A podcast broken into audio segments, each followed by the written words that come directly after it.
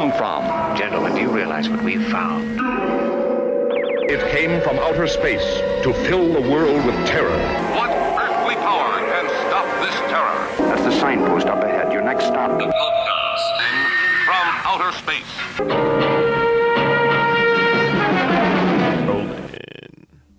We don't know what extraterrestrial civilization is like, but we know humanity. Cixin Liu. If some good evidence for life after death were announced, I'd be eager to examine it, but it would have to be real scientific data, not a mere anecdote. As with the face on Mars and alien abductions, better the hard truth, I say, than the comforting fantasy. Carl Sagan. While man sleeps, strange things flock to nature. Michael Bassey Johnson. And welcome back to the podcast from outer space, everyone. Welcome, Loyal Legion. It's your boy Rob Scott. We got Billy, aka Billy the Kid, aka the Korean Cowboy, in the studio. Yeehaw, what's going on, gentlemen? And as always, it's Ryan Scott. Greetings and salutations, Earthlings. And this is episode 113, where we will be discussing the infamous Barney and Betty Hill abduction case. Yes, uh, this okay. This one's a long time coming, guys. I mean, as Rob said, Barney and Betty Hill, aka the Zeta Reticuli incident, aka the White Mountains abduction, whatever you want to call it. Uh, this one is a classic case in UFO lore. Uh, some say it is to alien abductions what Roswell is to tales of crashed UFOs. This is a key case, and I'd say not only the history of UFOs, but American history in general, as we'll see.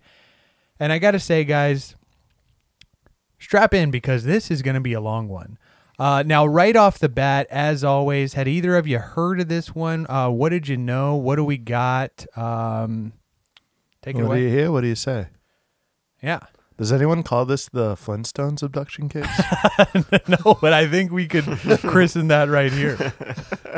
yes. I mean, someone has certainly gotten to that over the course of the past hundred years almost, right? Well, yeah, we'll see in the outline if you did read it. I have a little uh, bit about their friends used to call them the Flintstones. We'll get to it.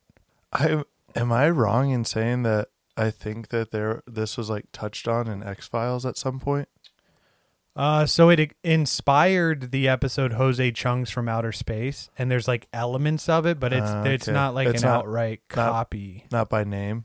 No, I think it might be in that new show Project Blue Book by like Uh, I just kind wanna, of a remake. maybe it was like uh, some alien show on Sci-Fi back in the day, but I feel like that's how I first heard about it. Okay, and and just heard like Just like the couple The got basic- abducted. yeah the basics of it, like Flintstones episode. yeah, like they they were traveling home. It's late at night. They saw lights. They pulled over, just like the basic details. And then I never really uh, did a deeper dive into it until we started doing the podcast. Basically, okay, Bill. I definitely heard of them before, uh, probably on Rogan's podcast. Uh, I think he interviewed like their granddaughter or something. Yeah, she- I don't remember her She's like name, a but I remember UFC her. fighter. I think it's Angela Hill or something like that. Yeah, Yeah, something he, like that. I can't. He does talk about it a fair amount. big He UFO does, guy. yeah. So, Yeah. okay. but I mean, no, I, I didn't really get too much into it other than you know that little tidbit, and I knew that you know it was a kind of a well-known abduction case. Okay, yeah. Um, yeah, this one obviously has come up on a, a ton of episodes that we've done in the past. Most notably, that I can think of, probably our Grays episode. Episode number seventy three. If you guys want to check that one out. I think we had a little spiel on this, kind of just hit the cliff notes. Um, also, as Rob said, inspired elements of the X Files episode Jose Chung's from Outer Space. Now, I can't remember. I we may have discussed it in our coverage of the X Files. Um, that's a three part series you can check out. Uh, and a- anywho, I know I've stumbled across it in research uh, on countless other episodes, so it was only a matter of time before we gave it its own episode, and that day is today. Um, now, just let me just kind of get you guys into my headspace here. So I'm I'm researching this one for countless hours uh, over the last uh, month or so. I'm listening to 1950s uh, Nemo Dreamscapes on YouTube. What the it's hell like is these. that? It's like this cool thing for you to fall asleep to, where it's like rain and thunder, and then this guy's playing like dream, like um, 50s music with like dream ambience um, on it. That sounds Real- pretty sick. yeah, it's cool. Check it out, Nemo Yeah. Dreamscapes on YouTube. I've also been slamming Black Velvets and uh, listening to the Hypnosis tapes, which we'll get into. Um, so this put me in a weird place. Although I will say, not as freaky as the Whitley Strieber episode. You know, I, I didn't do any sort of deep meditations or sensory deprivation. Um, so I haven't had any abduction nightmares yet with this one. Key word yet. yeah. Now, for those not in the know, uh, Barney and Betty Hill were an American couple who claimed they were abducted by extraterrestrials in the White Mountains of New Hampshire on the night of September 19th, 1961. Now, their experience would kick off an Air Force investigation as part of the infamous Project Blue Book. Uh, the incident would also become the first ever widely publicized widely publicized, not first ever, just first ever widely publicized alien abduction account, and essentially shape how abduction stories were told and understood from then on out. Now, as is typically the case, debate continues to this day, more than 60 years later, as to whether they were liars, crackpots, uh, possibly sleep deprived, victims of a hate crime, or actually abducted by Greys. And you know, I will say right up top, this is another hypnotic regression type episode. You know, that's how a majority of their experience came to light. So similar to Whitley Strieber, you know, all the details weren't really accounted for until they went through hypnotic regression. So take that as you will. Maybe take it with a grain of salt. Uh, but the Hill story was widely publicized in newspapers, magazines, books, and movies uh, most notably being the best selling 1966 book, The Interrupted Journey, which was made into a 1975 television film, The UFO Incident, starring James Earl Jones as Barney. Nice. Uh, yeah, now in in July of 2011, the New Hampshire Division of Historical Resources even marked the site of the alleged encounter with one of those historical markers. Um, so that's pretty cool. And as of 2020, it has been reported that, or 2022, it has been reported that Netflix is partnering with Obama's production company to bring the Betty and Barney Hill story to the platform. Uh, now, I was reading a little bit into this. I don't know if it's, I believe it's going to be a documentary, but I was reading differing uh, views on that. Some are saying it, it's live action. With Obama playing Barney. I don't, I don't think Obama's playing Barney. That'd be. That'd be Um, pretty cool. I mean, it, I could see it actually. I Wouldn't don't be think too he's crazy. an actor. Uh, You think he's the best actor of all time? That's how he tricked all those people. I mean, I think the guy can act. I'm not saying he's the best. I don't know. All right, I, I don't know who's playing Barney. I don't. Need, it might be a documentary, so no need for anyone to play Barney. But, um, that is the gist of this one. Now, in this episode, obviously, this is a high profile case, guys. You know, it's been covered a ton. So with our version, I tried to really get into, we'll say, the core of the apple here. You know, the core of the story.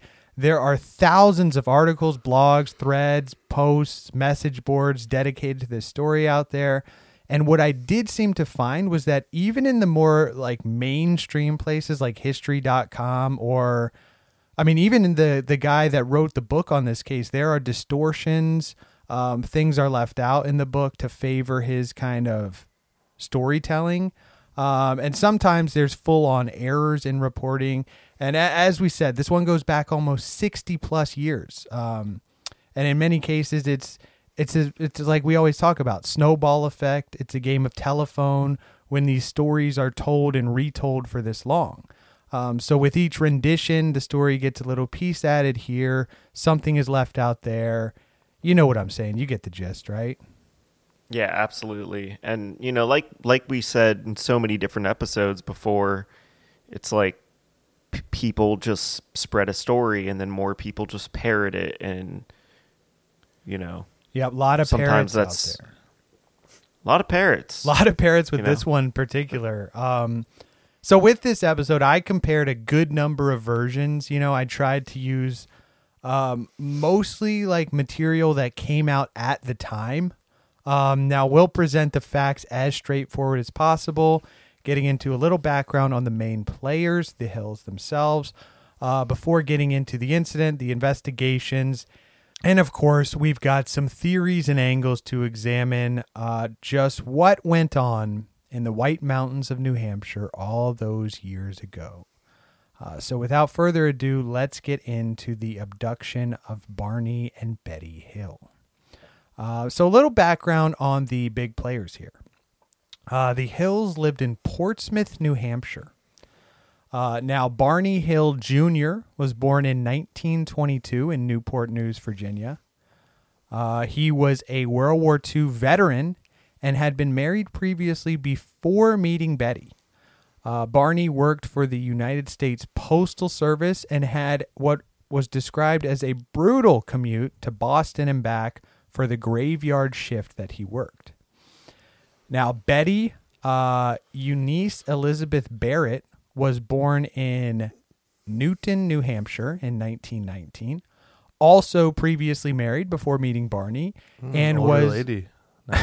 yeah, and was a social worker taking on child welfare cases for the state of New Hampshire.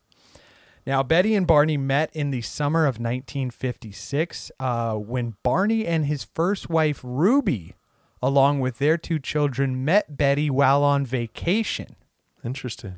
Yeah, now after Barney and Ruby separated early the following year, Barney and Betty, who was also divorced, started getting down and dirty. So, So the story goes. Yeah, so the story goes. Um, now, now, Betty and Barney were married in Camden, New Jersey on May 12th, 1960. It was the second marriage for both of them. And they were also now a biracial couple, uh, which, you know, nothing wrong with that. But at the time, you got to think, you know, at the time, people did think there was something wrong with that. You know, as fucked up as it is, um, this is 1960s America. You know, civil rights is a fucking big movement. Racial tensions are high. Um, now, I'm sure being in New Hampshire, things probably weren't as bad as they could have been for them, right? Am I right in that? Only been to New Hampshire once, but Okay. I would think probably a little bit more laid back than being in the South. Okay. Yes, definitely, definitely. Um, I mean, yeah, it, it is the North. yeah. People Okay. are still dickheads up there, though. Yeah, isn't Boston Yeah. like one of the most racist places in uh, America? Never heard that one. Maybe I it's right. It's right up there with Alabama, dude. Jesus. I swear to God. My God. Um, right up there with Mississippi, brother. yeah. Now, new. Okay, so things probably weren't that bad in New Hampshire, but a normal marriage, we'll say, was sadly out of the picture for them in a country that was still segregated in large parts. Um, you, you've got the it's turning fire hoses on citizens and arresting people for sitting at a lunch counter or in the front of a public bus. Um, but you know, according to the Hills themselves, all their friends were very accepting. The community they were a part of never treated them any differently. Um, in fact, and Rob, here this one's right for you. Um, their close friends used to joke that they had the same names as those cartoon characters, uh, Barney and Betty Rubble, uh, the best friends of the Flintstones. Uh, so you know, Barney's pals were always saying, "Barney, my pebbles." you remember those commercials? yeah. he was always stealing people's pebbles, and they were saying, "Barney, my pebbles." Uh, which Fred Flintstone uh reminds me of James Gandolfini. That is so random. Uh, yeah, because I was watching some of those old commercials. I was trying to find like a good clip, but I couldn't find the one I remember. Imagine if he was the voice of Fred. That'd be great. Or because who played him in the live action? It was um James John, Uh, John John- Goodman. John Goodman. Yeah, John Goodman, yeah. man, should have been Gandolfini. Um, so Bonnie, what the fuck are you doing? Bonnie, my pebbles, huh? Oh my. Um, So back to the hills. You know, they're they're junking around with their friends. They're they're doing Flintstone gags. Um, he's stealing the pebbles. Now, the hills were active in the their local Unitarian church. Uh, they were also members of the NAACP, and Barney sat on a local board of the United States Commission on Civil Rights. So, you know, you could say they were fairly upstanding citizens of their community. They were pillars of the community in Portsmouth, New Hampshire. Um, now, despite all this, I'm sure they did catch silent stares of disapproval outside of their community, and maybe worse. You know, who knows? I mean, it's like we said, civil rights was a nationwide uh, issue that you couldn't escape at this time. You know, by their own admission, as we said, they didn't care. Uh, Betty and Barney were in love. And in 1961, after 16 months of marriage, they were off on a long delayed honeymoon taking a trip through Niagara Falls and then Montreal. Now, this was a bit of an impulse trip as they apparently left so abruptly that they didn't even go to the bank before it closed for the weekend. They got in their car with their dog, Delsey, and set off with less than $70 in their pockets. Now, that's about $700 in 2023. So, that's not too crazy, right? You know, a little trip to Niagara Falls, 700 bucks in the pocket. That could probably get you there, right? Maybe, but Montreal too. Yeah, I mean, Montreal's expensive. French. Okay, yeah, yeah. well, maybe they could stop on the way, you know. They could hit a Yeah. bank on the way. Canadian bank. Yeah. Get a couple fucking doubloons. Is that what Whatever they the use fuck up they there? call them? Yeah, dude, check out some porno in the antique shops there. Remember that? Toronto, nice. Yeah, little Canada trip we took, checking out some porno in the uh in the antique shop. That's all you remember. yeah. Playing the Game you Boy guys the whole definitely time. uh, you had your you, remember, fun. you guys remember the see-through Game Boys? Yeah, yeah, yeah. I got you. Yeah, I think I was like in, uh, in good old eight. Montreal. now we were in Eight Toronto. Years old, looking at porno. Um, all right, now now let me set the scene here for you guys, okay? So just like let's let's take a trip back, okay? So I'll do some like, you know, back in time effects here. Now the year is 1961. Songs like Stand By Me by Benny King, Runaway by Del Shannon, and Cryin' by Roy Orbison are all over the radio. The cost of a gallon of gas is 27 cents. Black & Decker has just released its first cordless drill. In Washington, D.C., John F. Kennedy delivers the first live presidential television news conference.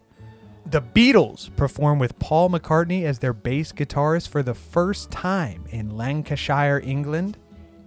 The American civil rights movement is gripping the nation as the Freedom Riders embark on a bus tour of the American South to protest segregated bus terminals, culminating with the Alabama governor declaring martial law in an attempt to restore order after race riots break out.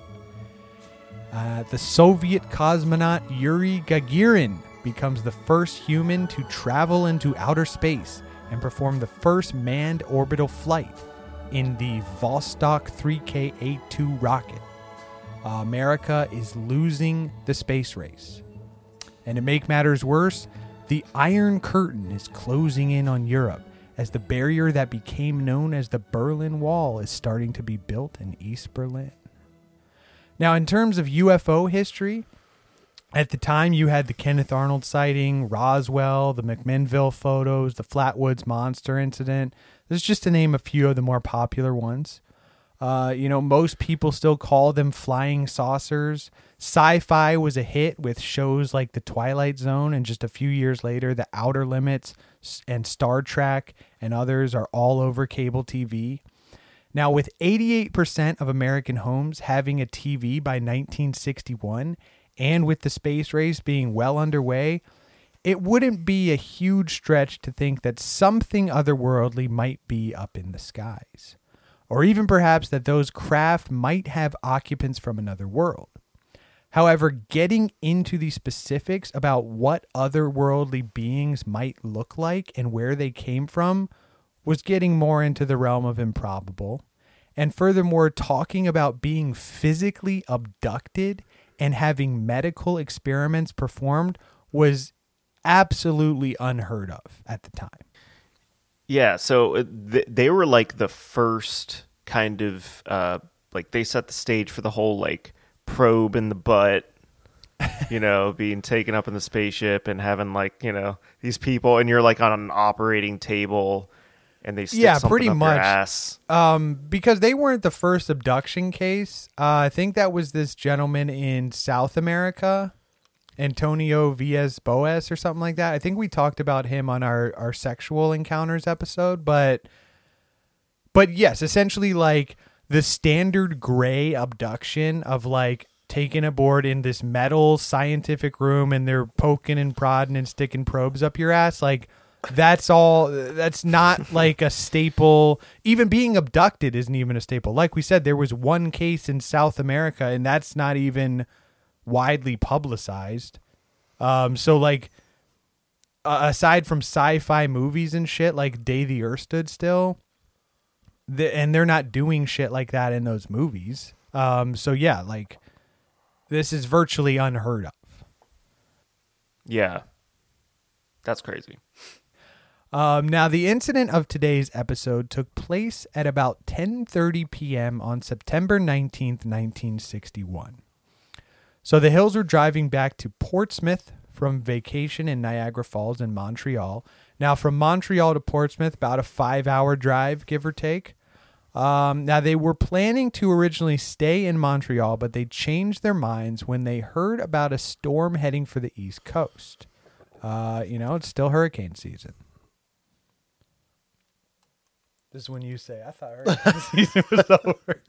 I feel like I used that one too many times. Okay, all right. Uh, now they stopped. They stopped for dinner in uh, Coaticook, Canada. Uh, last stop before hitting the border, and then they stop again for coffee and gas in Colebrook, New Hampshire, uh, before pressing south through the White Mountains and on home to Portsmouth. Now they're just south of Lancaster, New Hampshire, about two hours from home, when Betty claimed to have observed a bright point of light in the sky that moved from below the moon and the planet Jupiter, which was visible that night, before moving upward to the west of the moon. Now, as Betty continued to watch, whatever this light was seemed to move with the car as Barney steered down the curving mountain road. The light zigged and zagged behind trees and mountain ridges, only to appear moments later. Sometimes it seemed as if it was moving towards them in a game of cat and mouse. So this is like kind of like um, in the movie Nope when he's out on the horse, like in the mountains. That's what this kind of reminds me of.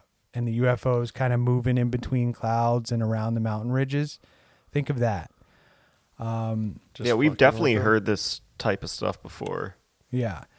Now, clearly, they thought this had to be an illusion. You know, this is possibly the car's movement playing tricks on them, making it seem like the light was moving. Um, now, because of the erratic movement and sheer brightness of this light, Betty convinced Barney to stop the car for a closer look. Now, they needed to walk their dog Delsey anyway, so Barney figures what the hell. Uh, he stops at a scenic turnout just south of Twin Mountain. Now, observing with binoculars, Betty saw as the white light was really an object spinning in the air with flashing multicolored lights. Barney takes a look and he says, Hey, this is a commercial airliner traveling towards Vermont on its way to Montreal. Now, Barney was also a logical man who would not give flying saucers a second thought. Uh, however, he soon changed his mind because without making any sort of banked turn like an airplane would, the craft rapidly descended in their direction. Now, this caused Barney to realize that this was no plane. Uh, they swiftly got back into their car and drove toward Franconia Notch, a narrow mountainous stretch of road. Now, there is a picture of the road they were driving on there, uh, so you can kind of get a scene of this, a night nighttime version of this in your head. I think he hopped in the car and said, "Where we're going, we don't need roads." Yeah, and he said that's no moon. Now, now the hills continued driving down the isolated road, moving a little slower in order to observe the object as it came closer. The couple watched as the dead silent illuminated craft continued moving erratically in the night sky. Now, about one mile south of Indian Head, the object rapidly descended towards their vehicle, causing Barney to stop in the middle of the highway. There, a huge silent craft hovered about 80 to 100 feet above the hill's 1957 Chevy Bel Air. Classic. Oh yeah, badass car, dude. Um, now it filled the entire field of view of the windshield, and Barney described it as a huge pancake.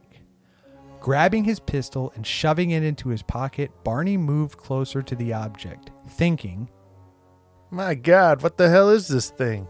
Can't be real. Now, using his binoculars once more, Barney claimed to have seen what appeared to be humanoid figures peering from the craft's rows of windows. In unison, all but one figure moved. The one remaining continued to look at Barney and com- seemed to communicate a message telling him, Stay where you are and keep looking. Just keep looking. Now, I am actually going to play this part in the hypnosis session um, so we can kind of get a sense of, of what um, what bar we can hear it in the man's own words. Um, so Yes, go on. He's telling you. And he's looking at me. What did he tell you?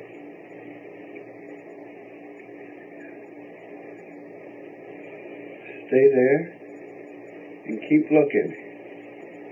Just keep looking and stay there. And just keep looking. Just keep looking. Could you hear him tell you? Oh, I gotta pull these binoculars away from my eyes. Because if I don't, I'll just keep staying there.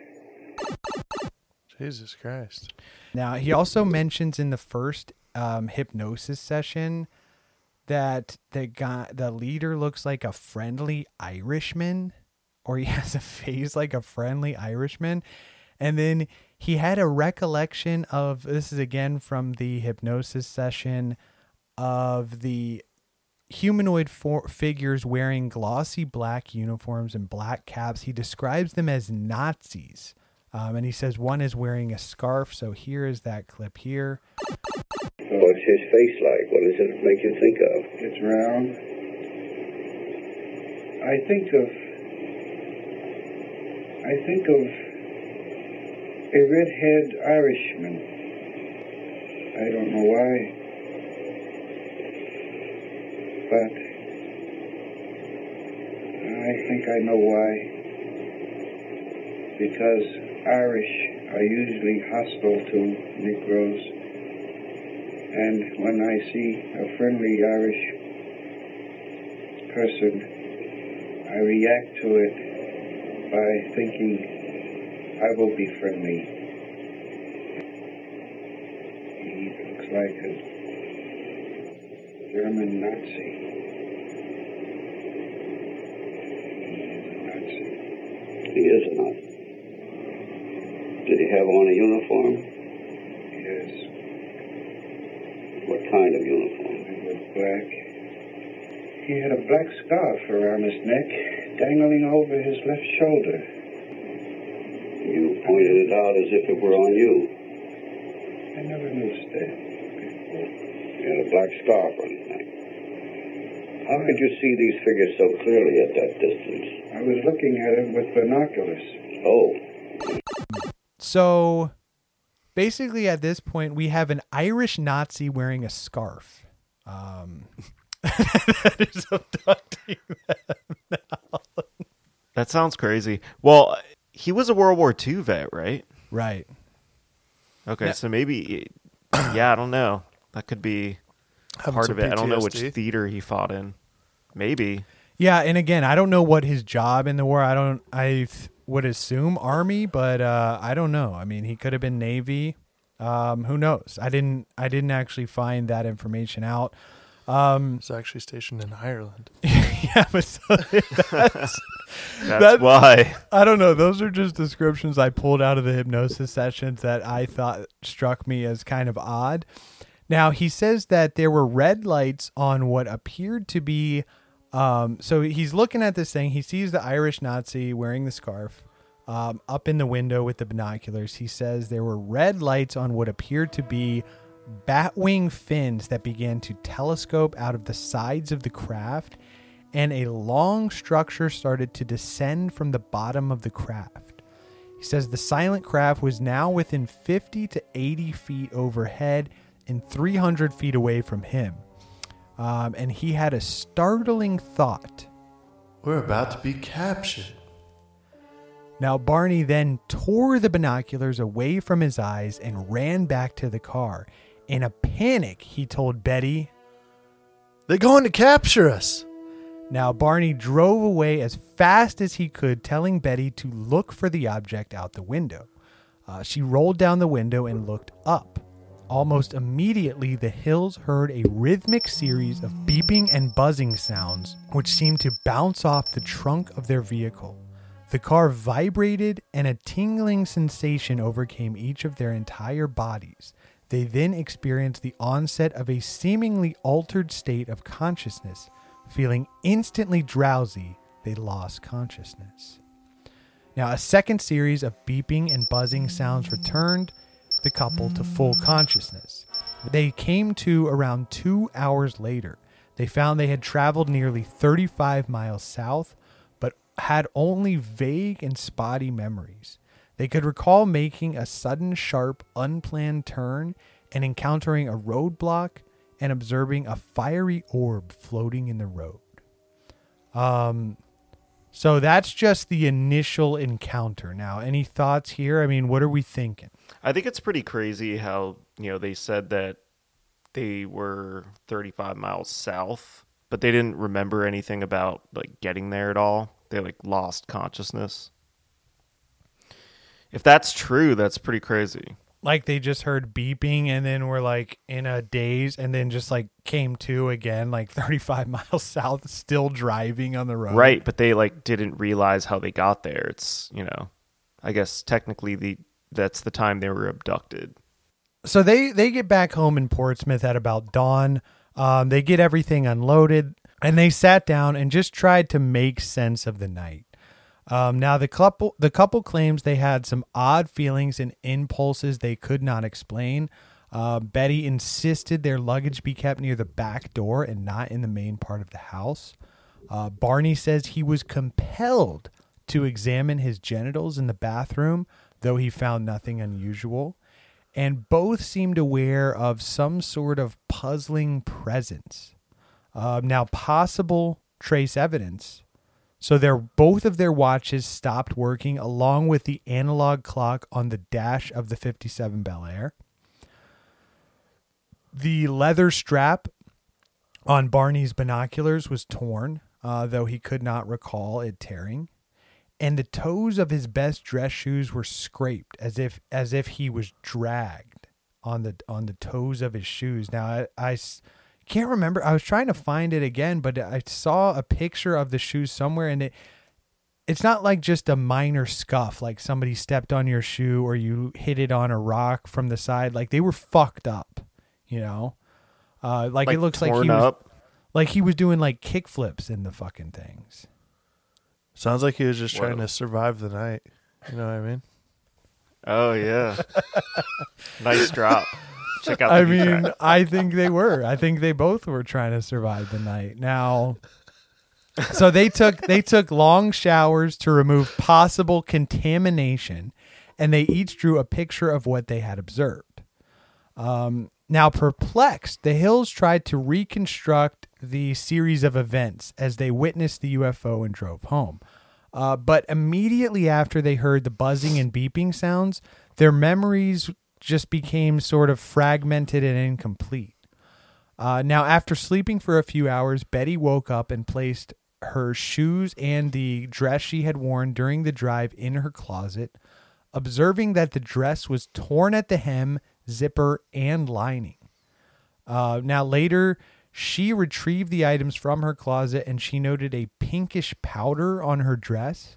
Um, she, she initially threw it away, but then changed her mind and, and just kind of folded it and left it in her closet. Now, over the years, five laboratories have conducted chemical and forensic analysis on the dress, and we will get to those findings later in our um, theories segment, but pretty interesting. Um, now, Rob, this is what you were asking.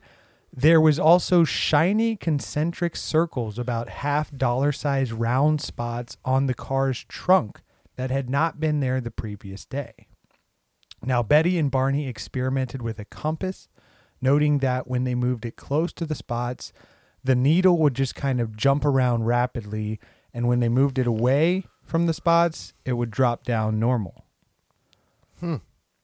So, so at this point, you know, I imagine they're like Todd and and Margot in Christmas Vacation. You know, Barney's like, well, obviously something had to abduct us. Something had to scuff my shoes. and she's like, and why is my dress all torn, Barney? well, I don't know, Betty. you know, like arguing yeah, they're other. probably Yeah. thinking, what the fuck is going on? Um, so what are we thinking of just the of the initial encounter and some of this evidence? I mean, wh- what do we got? Anything? Are these sexual aliens? so, I mean, we'll see in the hypnosis. I don't think they had sex with any of either of them. Okay. Well, the only reason I kind of randomly interjected that was she noticed that like her dress was torn at the hem zipper and lining, and just I don't know, it's just kind of weird. Like Well, we'll see. when they I read did, that earlier, I was like, yeah, hmm. yeah. Um, I mean, we will see. I think why that's the case, but that is, um, an odd thing to note, which I think could play into some of our theories. But I mean, what do you guys like? This happens to you guys. What's the first thing you're doing? What are you thinking? Well, I I think some of the most intriguing evidence um, was what you mentioned. The first thing you mentioned when you spoke of trace evidence, it was both their watches stopped working, you know, at the same time. Because like, what are the chances of two watches owned by the same people to stop working at the same time? And three, the probability if of you that is count very the one low. in the car. Exactly. So, I mean, the probability of that is very low. So if that happened, that's, you know, that that could be hard, you know, some some hard proof of some type of something that's out of the ordinary, I guess. Now, also, they're driving in the middle of fucking these mountains. Who knows what kind of secret military bullshit's going on up there? Maybe they pass through pass through some fucking like shock wave that just kind of stopped their watches or something. I mean, is there like could that be explained by something other than aliens? Probably, right? Yeah, just uh, how often does that happen? Like I Yeah, don't in fucking New Hampshire. I Dude. mean, Okay. is there a base near there? I think there's got to be. I mean, No eh, way, dude. but in what New what Hampshire. types of things could stop a watch if you drove past a base? well, I don't know. I'm just kind of spitballing here. Um, Well, I'm sure as hell not holding a compass up to my car. I don't know where they got that idea. Well, actually, Rob, they got that idea from a physicist who said that radiation reacts to a compass. Um, Hmm. So don't you look like a fool now? I guess so. you wouldn't hold a compass up to your car? Why not? You think it's stupid? I'm not carrying around a compass with me on most days. Number one, well, number except two. the one on my phone. well, you need to get yourself an Indiana Jones compass, buddy. Well, Keep it in your car in case you come across any aliens. you got one in yours? I got a compass right here. in your car though? No, on this desk right here. If I was abducted, You are by a boy scout. That was my grandpa's in the war, dude. My dad gave it to me. Uh, so if any aliens It was abduct given me, to him by a Nazi wearing a black uniform. yeah, it does the Irish Nazis. Irish Nazis with scarves um, everywhere. yeah. So okay. So weirdest thing we're thinking is the watches stopping. What about the circles and the compass? Rob thinks that's just like what. What do you think is going on there? Maybe that's just like uh, ICP magnets. How do they work? Type deal. I mean, that's definitely a weird situation. And what would you do if this happens to you? Like you see these circles on your car, you hold a compass up Well, to what it. can you do? Exactly. I mean, this is the '60s, guys. You're gonna write a book about it? okay, so, okay. That's pretty much all you can do. Uh, yeah, yeah. Okay, so Police aren't gonna do anything except laugh at you. oh yeah, I mean, especially Military's just gonna ask you a bunch Oh, of dumb yeah. questions and then not do anything with it. All right, well, let's get into that. Let's get into that. So on September 21st, uh, Betty telephones Pease Air Force Base uh, to report their UFO encounter. Now, for fear of being labeled a complete fucking whack job idiot, uh, she she she withheld some of the details, like seeing actual humanoid figures. Um, and I believe, aside from her call, I like I know she called her sister who I believe talked to her neighbor, who was the physicist that told her to hold the compass to the car. And then she told they told the neighbors upstairs because I guess they lived in like a duplex situation, and they told the upstairs neighbors what happened. Um, but this Air Force report was one of the first reports, or I guess just people in general, that she told about the incident. Um, now, Betty telephoned the Air Force because she was worried about radiation or some type of exposure. Um, so she's like, you know, what the hell's going on here? Let me get a second opinion. Call up the Air Force. And also, that's it is hilarious that this is a time where you could just like phone up the Air Force, you know? 'Cause Yeah, is- like what?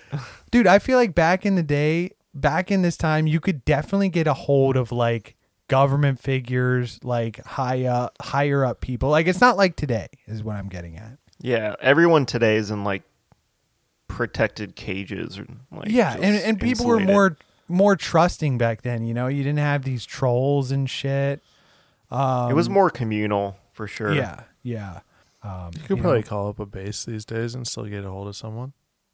okay all right we'll we'll call up the air force base after this um, You got something to report? so um so she's trying to get a second opinion she thinks they've been exposed to god knows what now on september 22nd uh major paul w henderson telephoned the hills for a more detailed interview uh, now in henderson's report dated september 26 he determined that the hills had probably misidentified the planet jupiter now in the official report 100-1-61 air intelligence information record this was later changed to optical condition, inversion, and insufficient data. Now, again, this is just this guy's initial opinion. Um, and they did seem to take this somewhat seriously, you know, as this report was forwarded to Project Blue Book, which was the U.S. Air Force's UFO research project. Um, and we'll get into their findings later. But also remember, this is just the sighting, and she left out the humanoid figures. So up until this point, no one really knows about any abduction business or really even seeing any extraterrestrials, we'll say. Um, now, within days of the encounter, Betty checked out a UFO book by retired Marine Corps Major Donald E. Keyhoe uh, from her local library. Now, Keyhoe is the head of NICAP at this point, which is the National Investigations Committee on Aerial Phenomenon, which is a civilian UFO research group. Um, on September 26, Betty wrote to Keyhoe and she told the full story, including the details about the humanoid figures that Barney had observed through the binoculars. Uh, now, Betty wrote that she and Barney were considering hypnosis to help recall what happened. Um, and then so let's just get into kind of Betty and Barney's mental state at this point because they're kind of keeping this thing close to their chest at this point. You know, Barney wanted to kind of just forget about the whole thing. Um, and he was deeply disturbed uh, from whatever went on. Now, Betty, she had only really, as we said, she told her sister. Um, she filed a report with the Air Force, but withheld some information. She wrote wrote this letter to NICAP. Um, so really, NICAP only has the full, complete story. I mean, other people got some idea of the story, like we said, their upstairs neighbors, um, her sister's neighbor. Um, so I'm sure a handful of people kind of knew about the story, but it, it like it's like Rob said, it's not like Betty and Barney are starting a podcast on this thing. You know, they're not blasting this story out to everyone. Um, now, I think it was about 10 days after the incident, Betty started having vivid dreams of the entire incident. And they were so vivid that she even thought about them throughout the day. Uh, now, she started keeping a dream journal to track the events. Um, but, you know, whatever happened to them out there in the mountains, this was kind of slowly eating away at their minds. They just couldn't shake whatever this thing was. Um, now, Betty's NICAP letter, it was eventually passed on to Walter N. Webb. He was a Boston astronomer, NICAP member. Uh, he met with the Hills on October 21st, 1961. Uh, they gave him an interview with everything they could remember. Now, in that interview, Barney stated that he believed he had developed some sort of mental block, and he suspected that whatever happened was so terrifying he did not wish to remember. Um, his mind would not allow him to remember. He described in detail all that he could remember about the craft, the appearance of the quote, somehow not human figures aboard it. Uh, so he told him all about the Irish Nazis with the scarves. Um, now Webb was one guy. now, now Webb stated it was his opinion that they were telling the truth and the incident probably occurred exactly as reported, except for some minor uncertainties and technicalities that could be tolerated in any such obs- observation where human judgment is involved. So things like exact time, length of visibility, exact sizes of objects and occupants, distance and height, all of these things are going to be a little skewed, you know, you're not like you're not keeping a clear mental record of all that stuff in the moment. Um Well, especially if you're trying to block it out. Definitely not going to remember all that shit. Well, yeah, and I mean that's really blocking out the abduction. Like they don't even know about that at this point, but the sighting, I think they kind of remember. You know, we know what went on. That's the reports they're filing. Like all they know about at this point is a sighting. Now comes up the missing time. So this is where things start to get a little deeper, a little more X Files esque, we'll say. So on November 25th, 1961, the Hills were again interviewed at length by NICAP members, this time C.D. Jackson and Robert E. Hohmann. Now, they read Webb's initial report and they had some follow up questions. Uh, now, one of their main questions was about the length of the trip. So, from the time they left the diner in Colebrook, is about 180 miles, give or take, should have taken about four hours. Now, they arrived home nearly seven hours after their departure from Colebrook. Uh, when Hohmann and Jackson noted this discrepancy to the Hills, they had no explanation. Uh, now, again, we see this phenomenon known as missing time in a ton of abduction cases, but back in 61, uh, nobody had ever heard of this. And the Hills essentially had no clue what happened for about 35 miles on US Route 3 between Indian Head and Ashland. Uh, now, both claim to recall the image of a fiery orb sitting on the ground. It's traffic. You know? Oh, oh. they just hit some bad It's like- traffic and just wanted to mentally block it out. fell, fell asleep for a couple hours, ended up 35 miles south. Yeah. Those 35 miles, let me tell you what.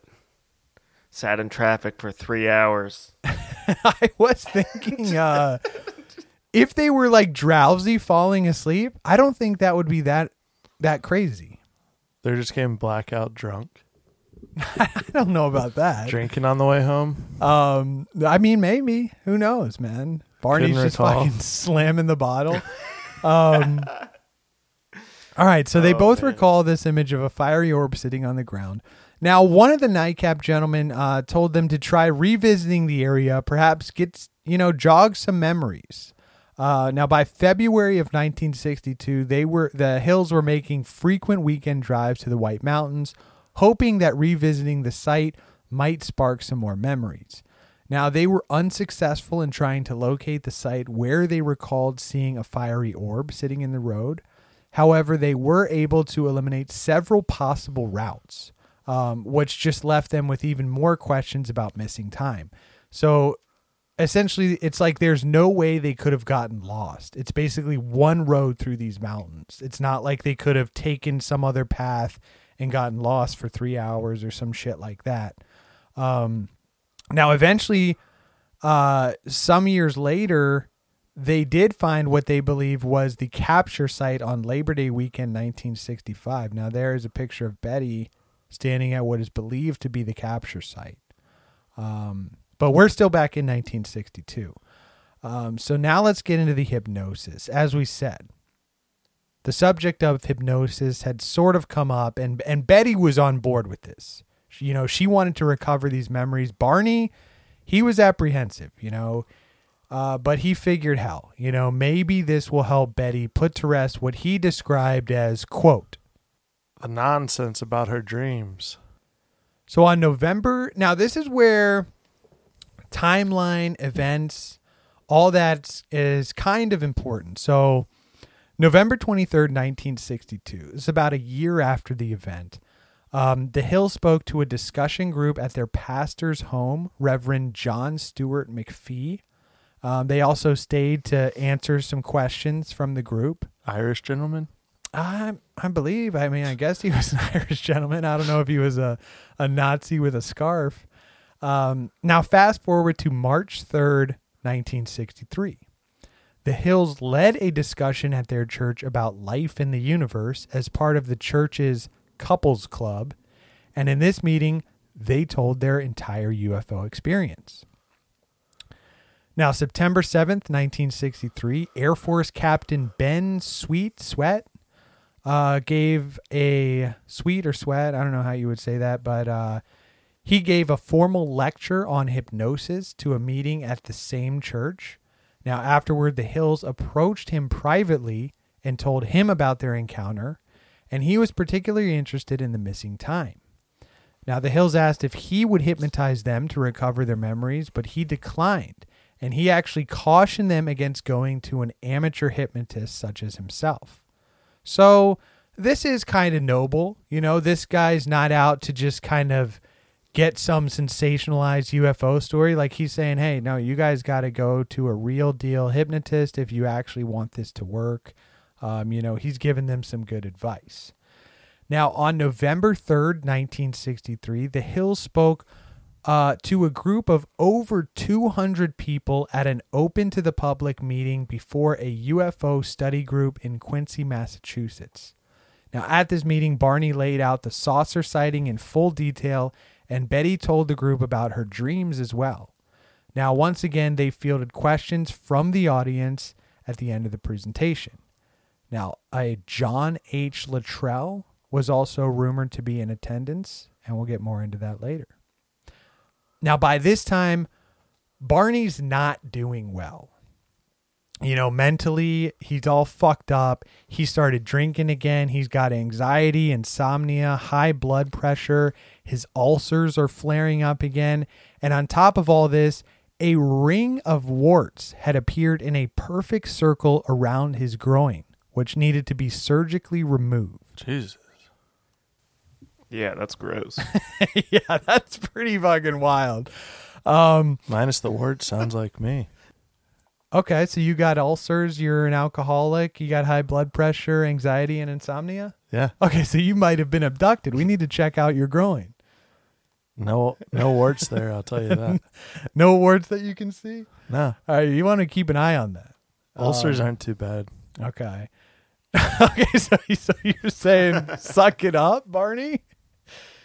No, I'm saying right now for me. Oh, okay. Personally. okay. Well, keep an eye on that. Now, The anxiety, insomnia, and high blood pressure though. Okay. All right. Now, maybe start hitting the bottle a little harder. you know, maybe you're not drinking enough to quell the no bad anxiety. influences. The insomnia, just pass out. Uh, drunk. yeah. Now, now Barney was seeing a psychiatrist who he liked and trusted, um, and he eventually asked his psychiatrist about hypnosis. Now, his psychiatrist referred the Hills to Dr. Benjamin Simon of Boston. Um, so psychiatrist. now, now let's get into this, gentlemen, because this is an important part in the tale.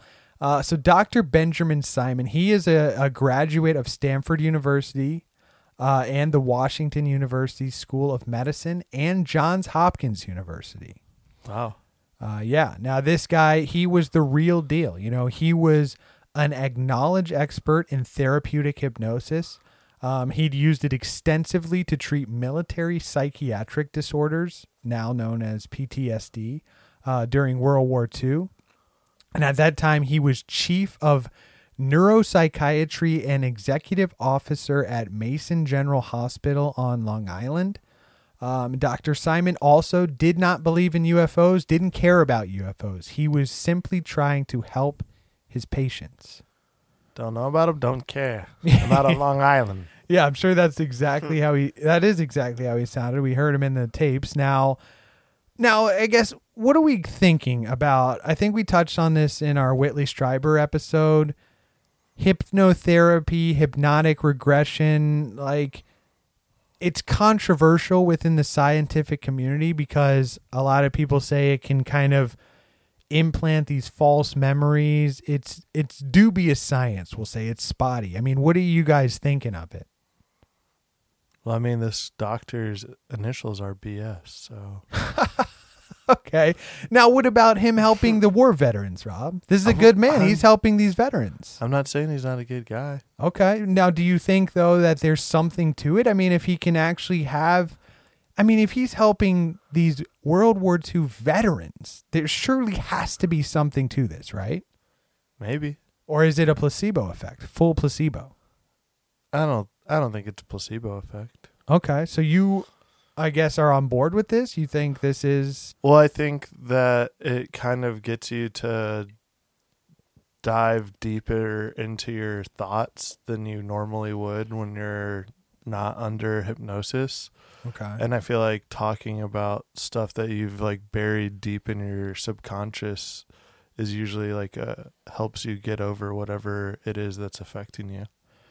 So I think it can help, but as far as the like in relation to this case, I don't know like you said you're not really sure what this guy did in the war, so it's like is he really diving into his abduction story or is did he do some like fucked up shit in the war and that's what's really eating away at him, you know?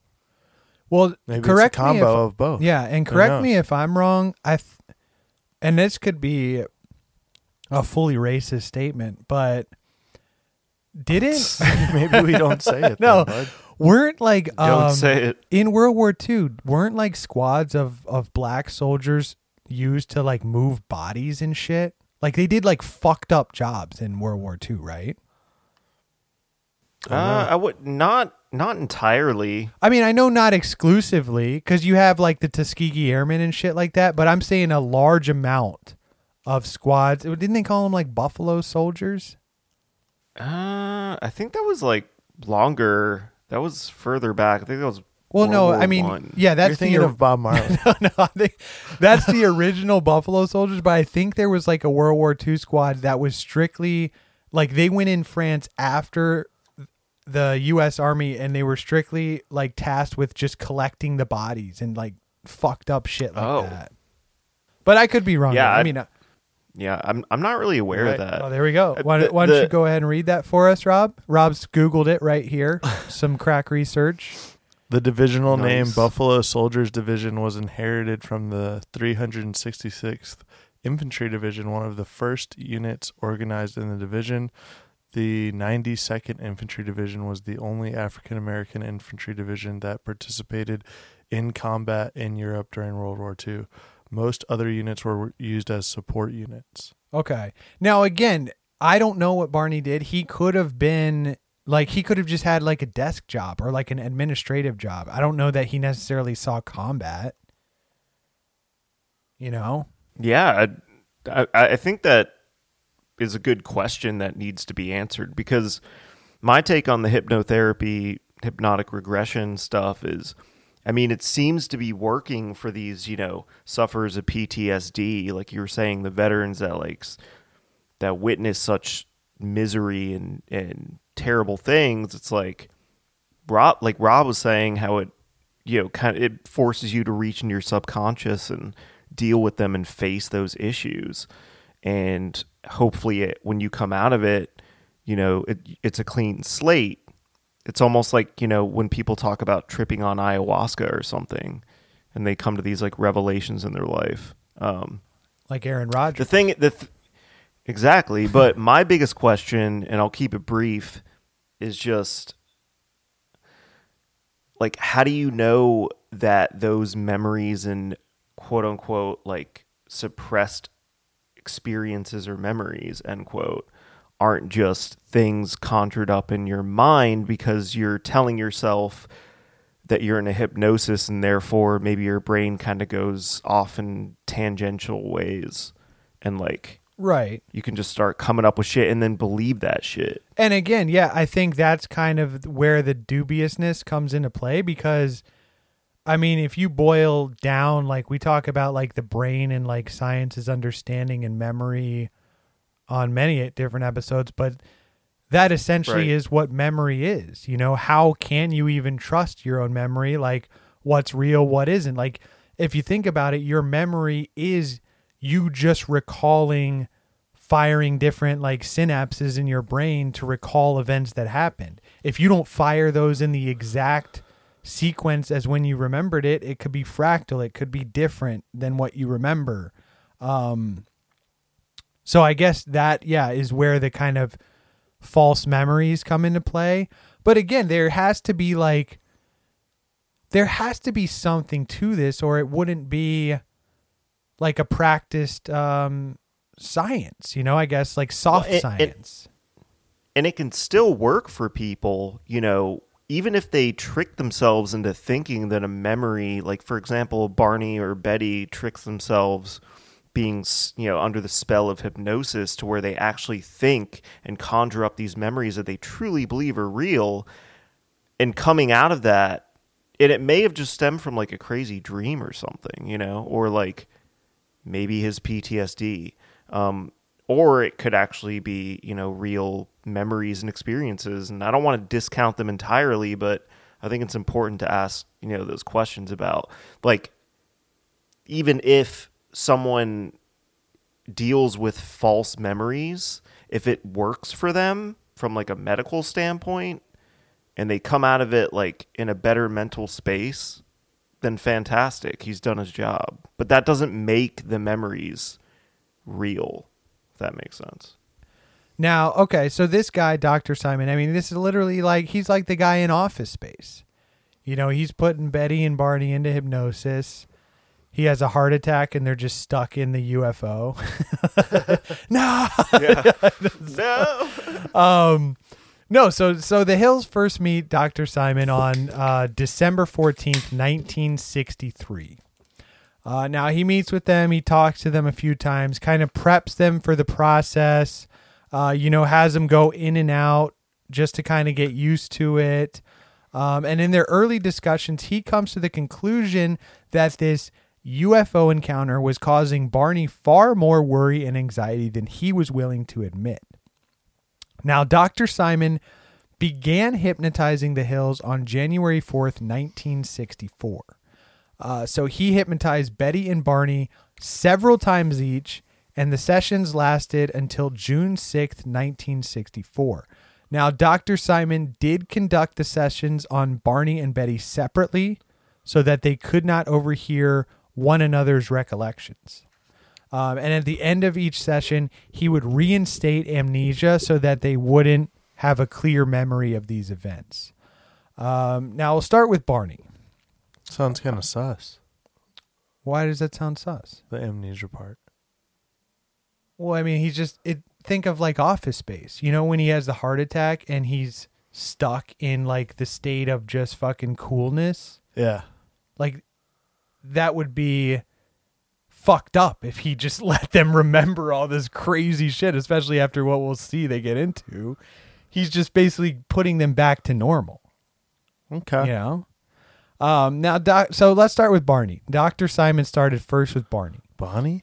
Uh, now, in Barney's sessions, uh, he gets extremely emotional and seemingly petrified, and he is overcome with fear.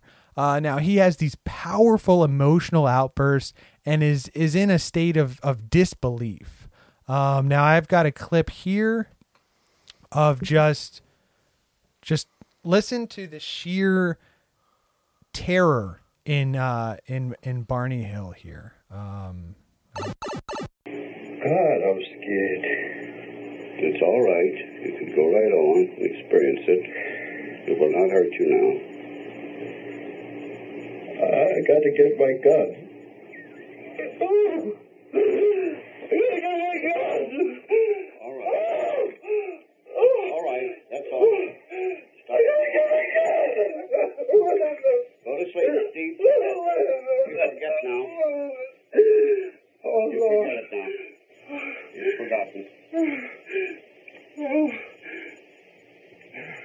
Calm now. Relaxed. Deeply relaxed. And I think I'm not afraid. I'll, I'll shoot it down if I'm not afraid. And I walk, I walk out, and I walk across the road. There it is up there. Oh, God damn it! Calm down. Calm down. It's there, but you can see it, but it's not going to hurt you. Go on. Yeah, no, it was it was pretty. He definitely sounded in legitimate distress. So And so yeah, that's why that's why Rob the doctor reinstated amnesia because based on those early responses from Barney, um, he's saying, "Hey, I'm not going to allow this gentleman to remember these Okay, sessions okay. until he could like fully remember them without being traumatized." I mean, you know, he's screaming like a fucking banshee there. Now, under hypnosis, Barney reported that the binocular strap had broken when he ran from the UFO back to his car. Uh, he recalled driving the car away from the UFO, but afterwards he felt irresistibly compelled to pull off the road and drive into the woods. He eventually saw six men standing on the dirt road. The car stalled, and three of the men approached the car. They told Barney Do not fear us. he was still extremely frightened and reported that the leader told him. Close your eyes. Now, Barney described that the beings uh, were. Uh, Barney described the beings as generally similar to Betty's hypnotic recollection, not her dreams, which is an important distinction. Now, Barney said that the beings often stared into his eyes with a terrifying, mesmerizing effect. Under hypnosis, Barney would say things like, quote, Oh, those eyes. They're, they're my brain. Now that was from his first session, and from his second session, he would say things like, quote, Oh, I was told to close my eyes because I- saw two eyes coming close to mine, and I felt like those eyes pushed into my eyes. All I see are these eyes. I'm not even afraid that they're not connected to a body. They're just there, close to me, pressing against my eyes. uh, Rob, dude, every single time you do a voice, you, for some reason you always have a country accent. I mean, I guess that did kind of sound like Barney, although I was trying to do it like what I like how I heard on his audio. I was trying to get as close to that as I could. all right, but also I doesn't Sounds like doesn't. Barney kind of sound like Marv from uh, Home Alone? Like he's like, I'm not so sure about this, Betty. like, he's- like, I don't really know. Harry, Yeah, a Yeah. little bit. Betty. Oh, Uh, now he also described the entities as having large slanted eyes, and this is a quote from Barney. Um, so he said they had large slanted eyes, but not like a Chinese. I'm offended. Uh, but now see, you're Korean, not Chinese, Not yeah, Chinese. not Chinese. I mean, I guess I'm the racist one, but I could be racist You're against my own race. I'm Korean. These his eyes are not slanted like a Korean. Jesus. Um, A Korean. So Barney described that uh, he and Betty were taken onto the disc-shaped craft where they were separated, and he was escorted to a room by three of the entities and told to lie on a small rectangular exam table. Now, Barney's narrative of the exam was fragmented, and he con- he said that he continued to keep his eyes closed for most of the exam. A cup like device was placed over his genitals, and he says that he did not experience an orgasm, but he did believe that a sperm sample had been taken. Um, now, this is where I believe the Ring of Warts comes into play. Perhaps this cup was just dirty. These aliens are using it over and over, um, and he's getting some genital warts. Is that can that even happen, or is that like the old wives' tale of like getting crabs from a toilet seat? I've never been abducted by aliens, so I couldn't tell you that one. No, but I'm saying like you get get like genital warts from uh like a uh, a toilet seat essentially, or like something else that somebody touched. I mean, I guess if it's touching someone's dick and then it's touching yours, exchange of bodily fluids. All right. Well, there you go. And I mean, if this But- thing is covered in sperm, Jesus. you don't think they're sterilizing this shit? They got all this technology. They're not sterilizing. well, okay. See, shit? that's that's we can get into that later. I'm just saying that align that has to be what the ring of warts is from, right? If they put a cup over his dick and suck out sperm. maybe. All right. Now, now, the men also scraped his skin and peered into his ears and mouth, and a tube or cylinder was inserted into his anus and quickly removed. Now, one of the beings felt his spine and seemed to be counting his vertebrae. Well, didn't you say he examined his genitals soon after? And Uh, he felt compelled to examine them, but he, yeah, he didn't notice anything, and that was like the day the day after. Mm. So maybe it took some time for the warts to develop. These weird, and maybe this was like an alien STI, dude. disgusting. now, now, Barney said that he heard them speak in a mumbling language that he did not understand. Uh, the few times they he was abducted by Future. oh yeah, they're just mumble rappers. it's Chief Keef and Future out here. Um, no, no, Barney said that it seemed to be uh, when they communicated with him, it seemed to be what he called thought transference. Now, at the time, he was unfamiliar with the word telepathy, but that would be essentially what this was. Now, both Betty and Barney stated that they hadn't observed the beings' mouths moving when they communicated in English with them. Uh, he recalled being escorted from the ship and taken to his car. In a daze, he watched the ship leave. Barney remembered a light appearing on the road, and he said, quote, Oh no, not again.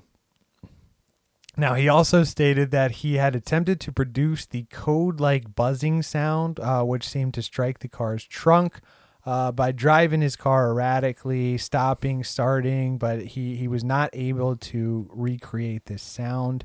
Uh, so, what do we think about Barney here? Like, what do we think about his regression, his hypnosis? Anything stand out to you? I mean, what do we got here? I mean, definitely seems like uh, whatever happened to him is definitely fucking up his psyche. Okay. Agreed. Yeah. whatever happened to him. Well, clearly he was examined and had sperm sucked out of him and shit put up his ass. A tube A tube or a cylinder. Or an alien. Briefly though. yeah, briefly. um, okay. And I guess, Billy, to answer your question, these would not appear to be sexual aliens because they didn't even hit, give him the pleasure of an orgasm. They just Yeah. sucked it right out. they just fucking extracted it right out of him. Um, He's just like, oh, I think you're taking my sperm. yeah, which Like, that's how do you- also weird, right? How, do did you, he like, know? Know that if he didn't? Yeah. Okay, maybe maybe uh, Maybe it's weird alien tech pulling sperm out of you without ejaculation. yeah, but yet they can't sanitize the cup like Rob was saying. Yeah. It's like really. maybe they ran out of alien dental dams to put over it.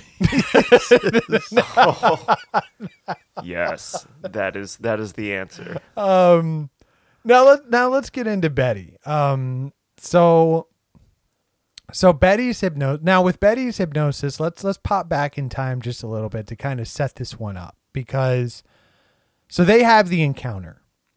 Now, as we said, around 10 days after the encounter, uh, Betty started to have a series of extremely vivid dreams, which went on for five nights. Uh, now, she experienced these dreams with a striking amount of detail and intensity that had never happened to her before. And after the fifth night, they stopped and never, she never had these dreams again. They, they were not recurring dreams. Um, but there was something so powerful about these dreams that she would even find herself thinking about them during the day. Now, have you guys ever had a dream like this? Just an extremely vivid dream that you kind of think about throughout the day? Yeah, definitely. I mean, I've had some crazy intense dreams, like just, just absolutely insane. And see, this is not even, I don't even think this is that crazy because, like, again, we talk about like dreams a lot and like what, you know, how we don't fully understand what dreams are, but a lot of people, um, like some scientists think that dreams are essentially your brain converting short term memory into long term memory, which is why you get like random bursts of like things that happened in the day, you know? Yeah, or like memories, Right. Whether like a lot of them are repressed memories. Yeah, so there you Um, go. That could point to this being like a legitimate thing, right? It could, but it could also have stemmed from just a crazy dream. Okay. And then, you know, they start actually believing it for some reason. Maybe psycho, you know, psychologically, who knows? But Now, November of 1961, Betty figures, you know, I got to write these fucking dreams down. This is good stuff, you know. I got to write this down now. Now, in the dream, she and Barney encountered a roadblock and a group of men surrounding their car. Uh, she lost consciousness and struggled to regain it. When she realized, um, like when she regained consciousness, she realized that she was being forced by two small men to walk into the forest. Um, she also noticed that Barney was walking behind her. She called out to him, but he seemed to be in a trance or sleepwalking. Um, so, the description from her dream she says that the men stood about five feet tall, wore matching blue uniforms with caps similar to those worn by military cadets. They appeared nearly human, with black hair, dark eyes, prominent noses, and bluish lips, and their skin was a grayish color. Short kings. yeah. Now, in the dreams, uh, Betty and Barney and the men walk up a ramp and into the disc shaped craft of metallic appearance. Now, once inside, Barney and Betty were separated.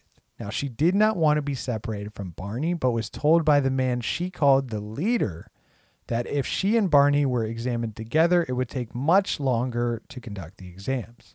So she and Barney were taken to separate rooms. Now, Betty then dreamt that a new man, similar to the others, entered to conduct her exam with the leader. Betty called this man the examiner, and she said he had been pleasant and calm mannered. Um, now, the leader and the examiner both spoke to her in English, although she said the examiner's English, English seemed to be imperfect or broken, uh, and she had uh, difficulty understanding him.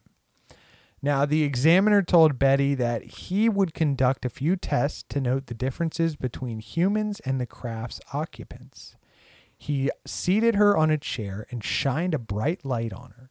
He cut off a lock of Betty's hair, examined her eyes, ears, mouth, and teeth, throat, and hands, and he shaved trimmings from her fingernails. He examined her legs and feet, and afterward used a dull knife similar to a letter opener to scrape off some of her skin onto what resembled cellophane. Now, he then tested her nervous system and he thrust a long needle into her navel, which caused Betty to cry out in pain.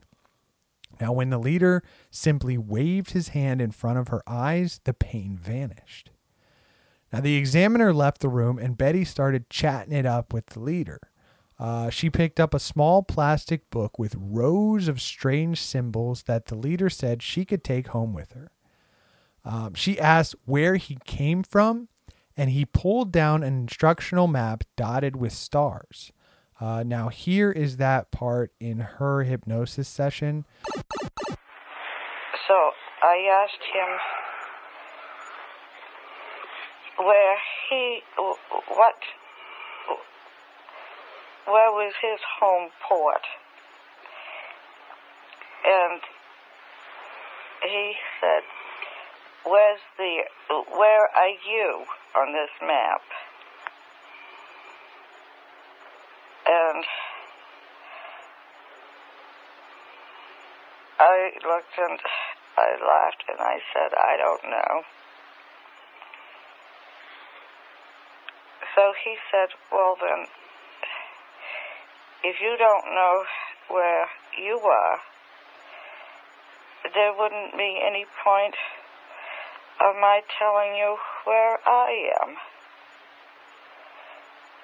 And he put the map, he, the, he, the map rolled up and he put it back in the space in the wall and closed it. And I felt very stupid because I didn't know where the Earth was on the map. Um, so you know, basically treating her like an idiot.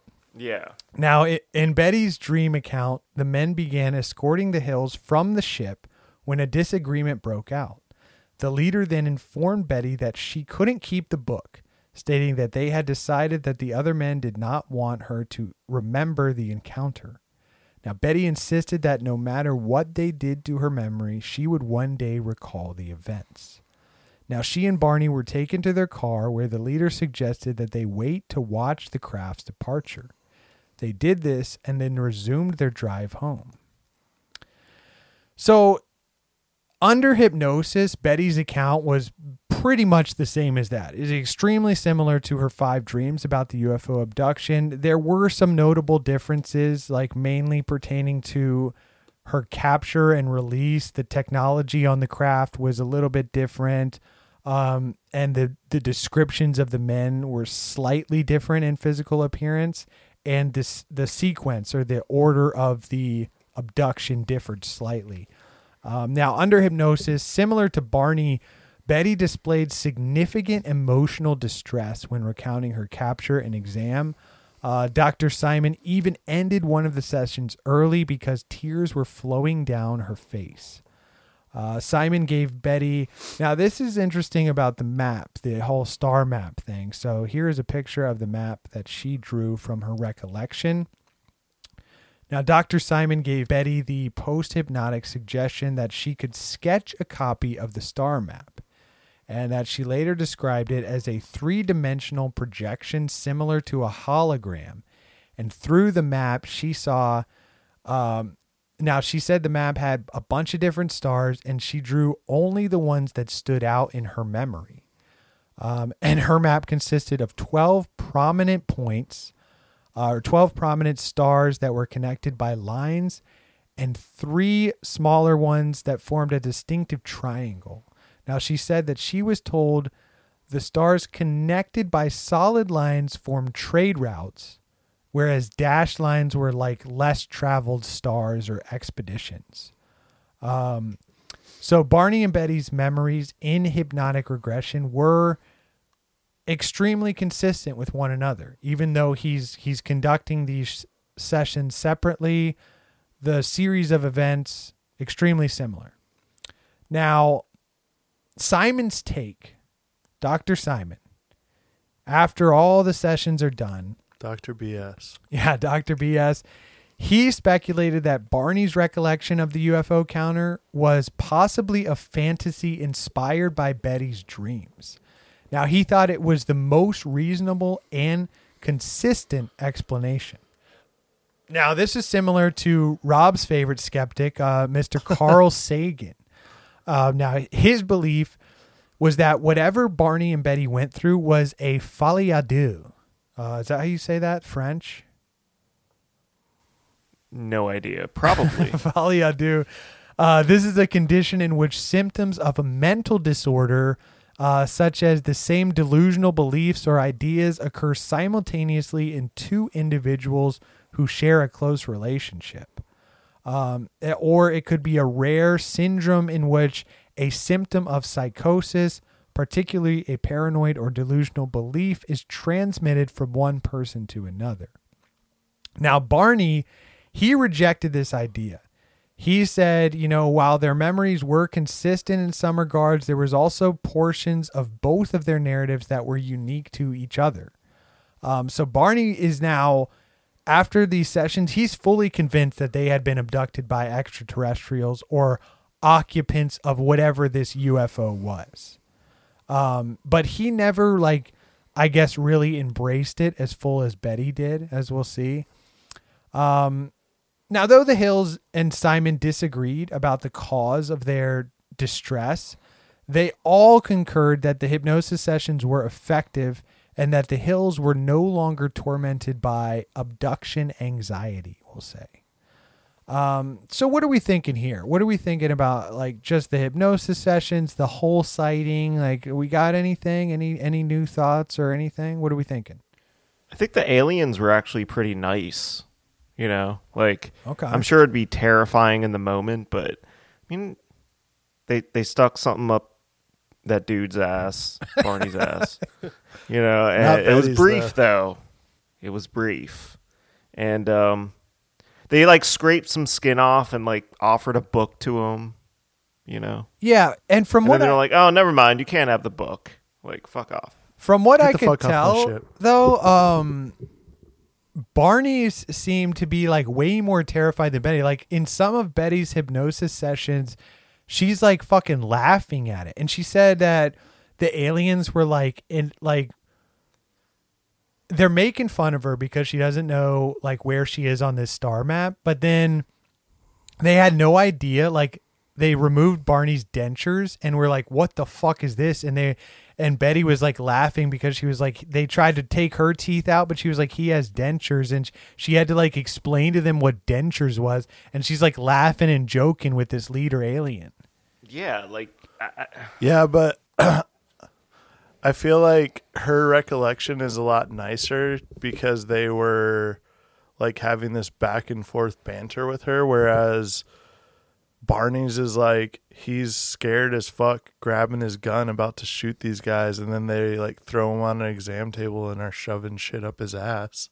Well, they shoved a needle in Betty's fucking navel. Yeah, but then the guy did some fucking Sith mind trick on her, made it go away.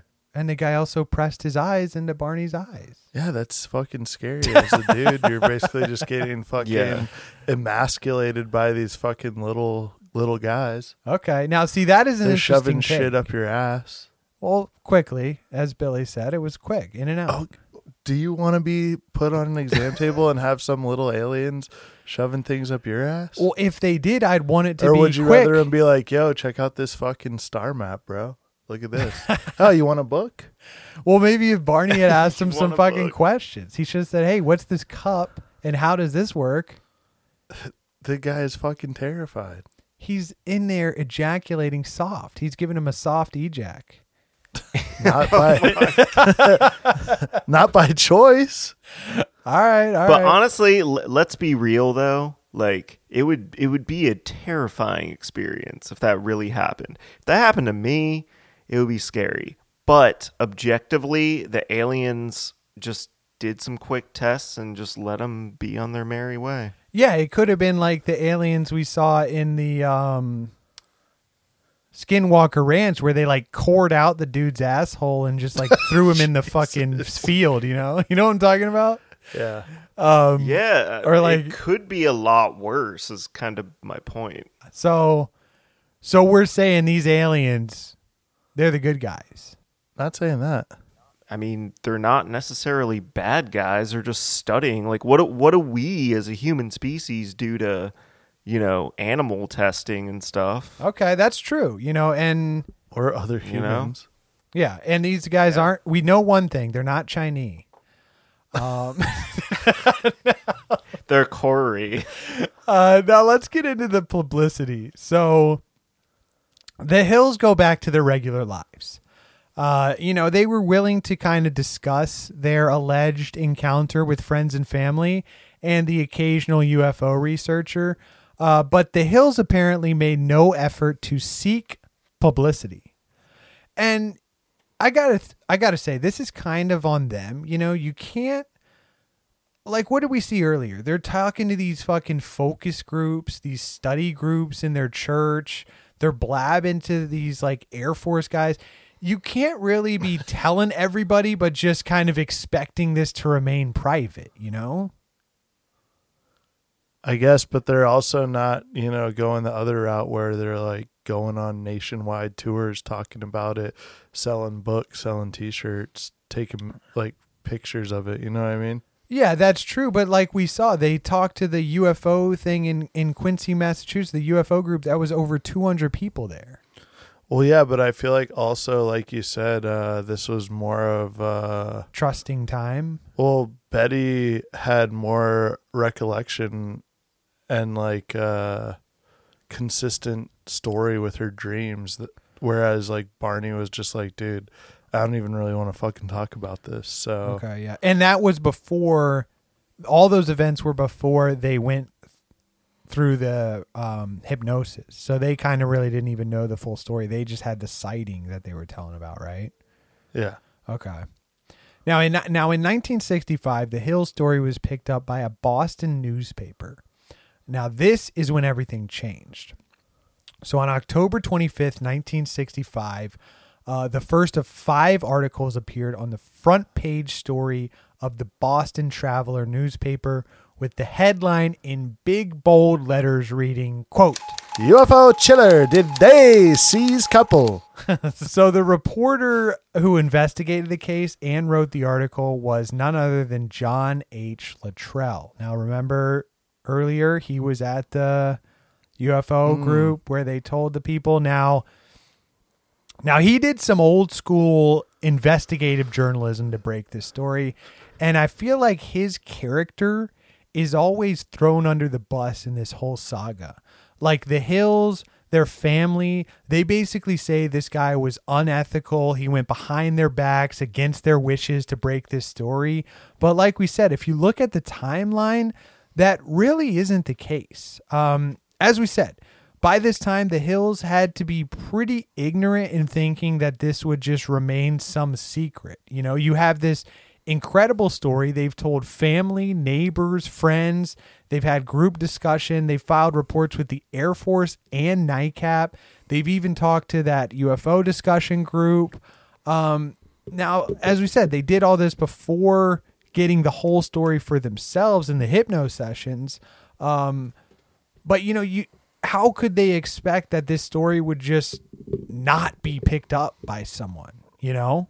I think that's a little ignorant to think that, you know, if you're telling, you know, talking to 200 people and telling your neighbors and, you know, all this and that, like, people are going to say, yeah, I won't say anything, but people talk. I know, like God knows who they told. Now, now as we said at the meeting in Quincy, Massachusetts, none other than John Luttrell was in attendance allegedly. And he researched the case for damn near 2 years in order to get everything right before going to print. Now, Luttrell never gave away his sources, but he made it clear that the traveler had been given an audio taped recording of the lecture the Hills made in the Quincy Center in late 63. Now, some speculate that he himself probably took this recording.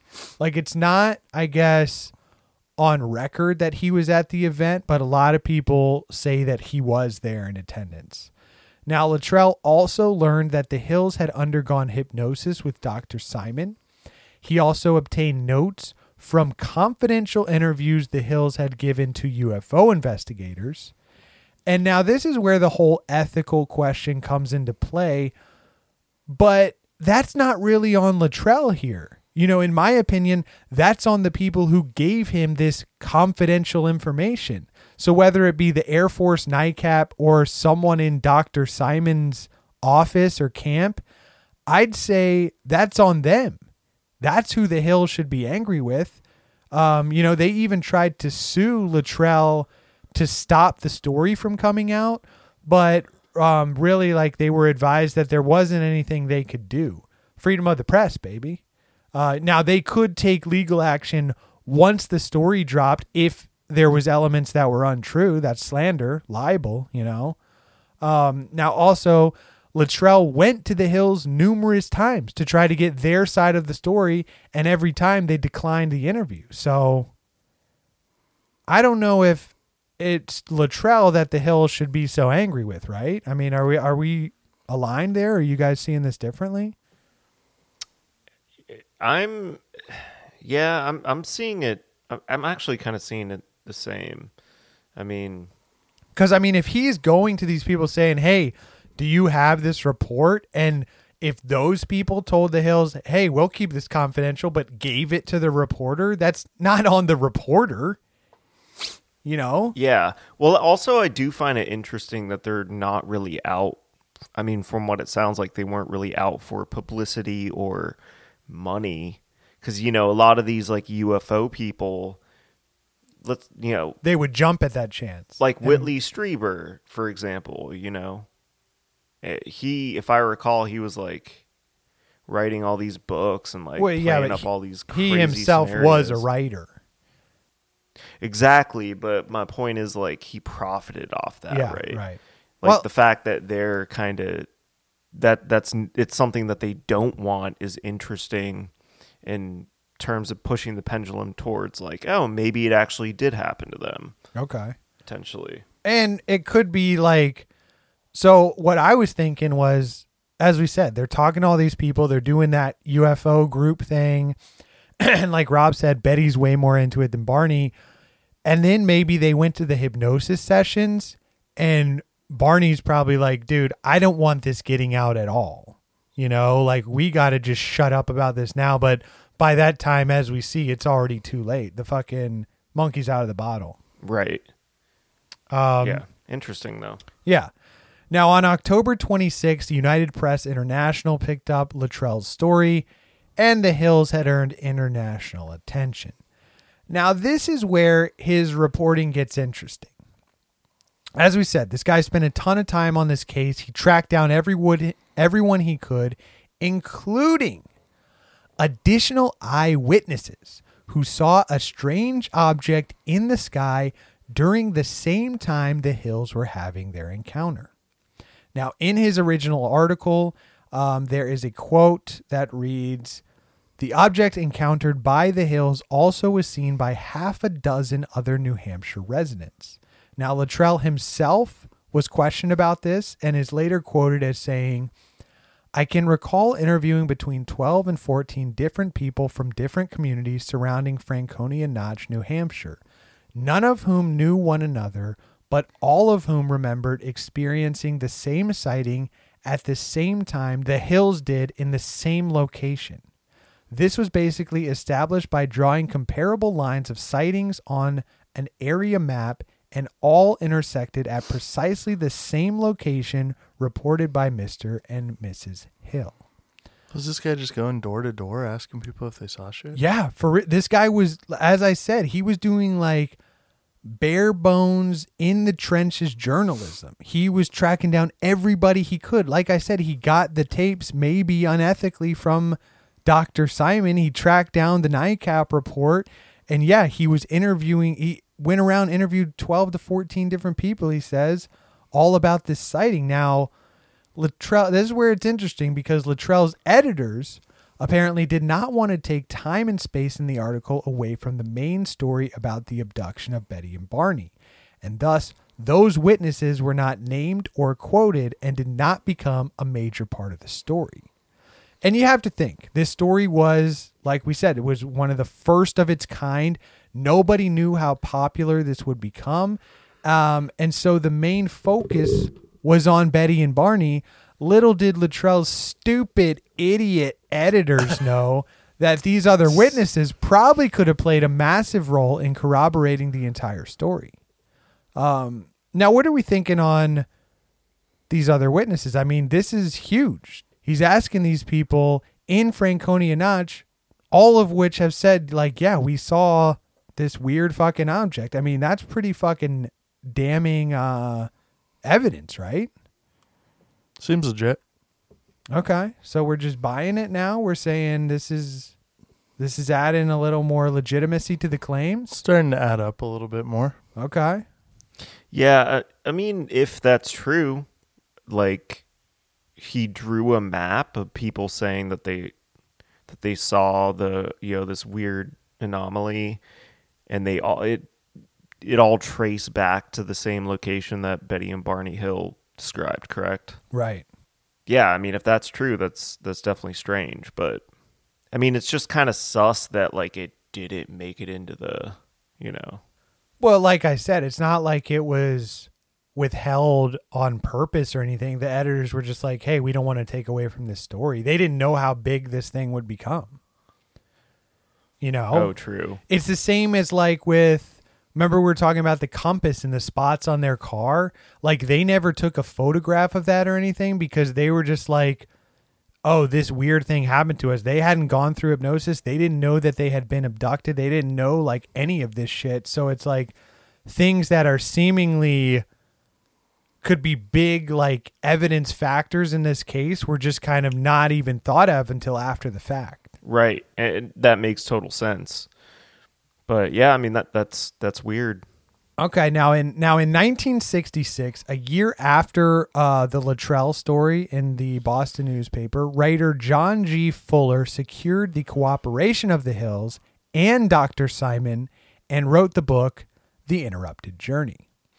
Uh, now Fuller basically he basically hit up the Hills with the idea for a book about their experience, and he even came to them with contracts drawn up. Now, eventually, after some back and forth negotiations, he put together a deal for the Hills, Dr. Simon, and himself to split the profits of the book. Now, the book also included a copy of Betty's sketch of the star map. Uh, the book came out in late 1966. Excerpts of the book were published in Look magazine, and the book went on to sell over 300,000 copies um, hit the top of the New York Times bestseller list, making it an automatic sensation and helping to blast the Hills account into the mainstream. This story that the Hills wanted to kind of naively keep under wraps was now the subject of a best selling book and eventually made into a television movie, as we said, starring James Earl Jones, premiering on NBC on October 20th, 1975. The Hills whether they liked it or not, were now celebrity abductees. And the rest, they say, that's history. Uh, now, pour one out here. Barney actually died of a cerebral hemorrhage on February 25th, 1969, at the age of 46. Um, so he didn't even get to see himself played by the great James Earl in the film.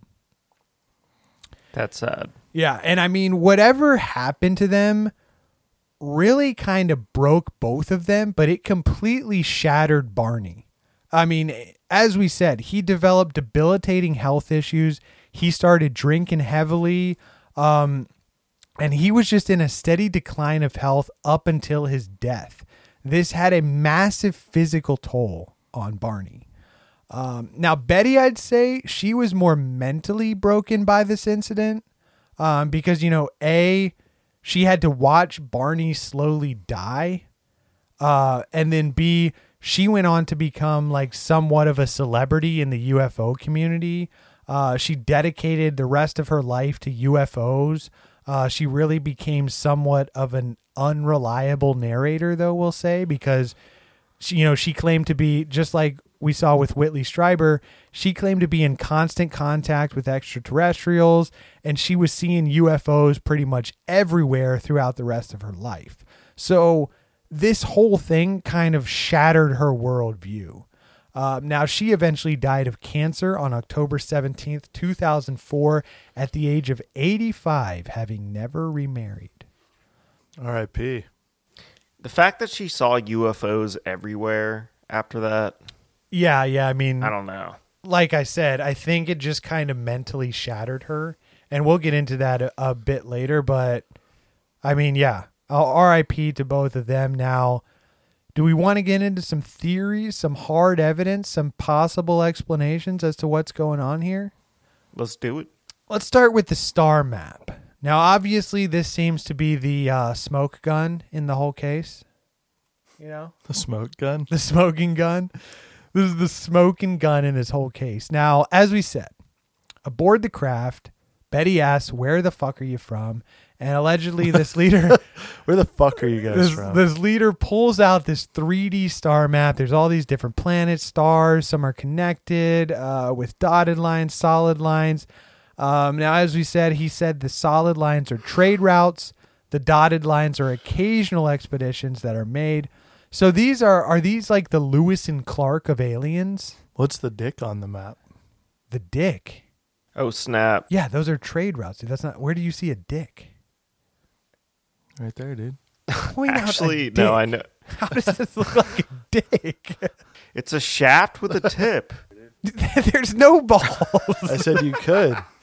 All right. Okay. So, um, yeah, those are apparently trade routes, and these are different They're just planets and going back and forth. Um, Trading now, dicks. Trading up and down the shaft. now, as we said, this uh, this case became hugely popular. The star map was published in the 1966 book. Now, in 1968, Marjorie Fish of Oak Harbor, Ohio, uh, she read The Interrupted Journey, and she was an elementary school teacher at the time, as well as an amateur astronomer. Uh, now, she is extremely interested in the star map, so she's thinking, has anybody tried to decipher this thing? Uh, you know, determine which star system these extraterrestrials came from? Now, she assumes that one of the 15 stars on the map must represent Earth's sun. So she constructs a three dimensional model of nearby sun like stars. So she kind of goes through these catalogs of stars and she picks out stars that are, you know, estimated to have planets in a Goldilocks zone, support life, all that good shit. And she kind of filters those down. So using thread and beads, she bases these like stellar distances on those published in the 1969 Gliese Star Catalog. However you say that. Now she set up models uh, with strings and beads, and she she recreated this map like a 3D version and looked at it from uh, thousands of vantage points. And over several years, after a while, she finally stumbled on one that seemed to match the hill map. Now, this was from the viewpoint of the double star system Zeta Reticuli. So there is the map she recreated using these measurements, and there's Betty's map. Um, so take a look at those, and I'll put these on the Instagram. Um, now, Zeta Reticuli, about 39 light years from Earth. And to add even more intrigue, Zeta Reticuli 1 and 2, which are these main stars in the dick that you're seeing, Rob, um, they are estimated to be about a billion years older than our sun. Well, Zeta Reticuli, what it, that that uh, actually lines up with our Bob Lazar episode. Well, yeah. or they were throwing that in there as disinformation to Bob. But, you know, leaving Bob out of this, I mean, that's pretty incredible, right? A billion years. So they would have obviously had, if some sort of civilization was there, they'd be billions of years more advanced than us. Um, now, And they still pull down the the map from on a chalkboard. yeah, yeah, but also maybe that's just how Betty described it. Maybe she couldn't comprehend what this 3D map hologram is because this is the 60s. You know, they don't have that kind of technology. Yeah, who knows? Maybe he could have just like cast it with his hand and like pulled it. Yeah, down, you yeah, know? and and we'll get into that a little more later. But it is intriguing. Now, now Fish uh, sent her analysis to Walter Webb, the Boston astronomer and NICAP member, and he agreed with her conclusions. Now, Webb sent the map to Terence Dickinson, editor of the magazine Astronomy, and Dickinson wasn't buying it. Uh, but for the first time in the magazine's history, Astronomy invited comments and debate on a UFO incident, um, starting with an opening article in the December 1974 issue. Um, now, for about so, what are we thinking about this? I mean, is that intriguing, or are we just thinking, ah, this is fucking, this is ch- this is pure chance? I mean, if this lady was messing around with it for that much time, obviously there's maybe something to it. I don't. I'm, uh, you know, uh, amateur astronomer myself, so I can't really dive too hard on it. You're an amateur astronomer. Could con- I could be considered that? Yes. okay. And what and what is you? So, so you could recreate. Yo, I'm just this- saying. Have you taught astronomy merit badge? Because I have. Oh, okay. So we're Two going summers, back to the baby. merit badge. Oh, that that's credentials. That's amateur level. All right, That's t- tell amateur us a level. little some. Tell us a little bit of uh, astronomy. Well, that's what I'm saying is I don't know anything about Zeta Reticuli, so I don't really, I can't really comment on the Hmm. the um, Not a very reality good of it. astronomer. Doesn't even know about Zeta Reticuli. So if I put a couple beads and hang them from my ceiling, I'm automatically published in Astronomy magazine. Hey, That's I mean, if you go through thousands of vantage points and find this matchup, well, that's what I'm saying is this lady actually cared to do that. So okay. All right, I, that mean, I don't is- know yes. how legit that is, but she obviously spent a hell of a lot of time researching it. So All right. Now, for about a year afterward, the opinions page of astronomy carried arguments for and against this star map. Uh, now, notable was an argument made by Rob's favorite, Mr. Carl Sagan, and Steven Soter. Uh, they argued that the star map was little more than a random alignment of chance points. Uh, in an episode of Cosmos 1980, Sagan demonstrated that without the lines drawn in the maps, the hill map bore no resemblance to the real life map. Uh, now, again, I was kind of thinking about this, and it's like, well, yeah, Carl, you can say that, but the fact is, her map did have the lines. You know, and this does resemble the map.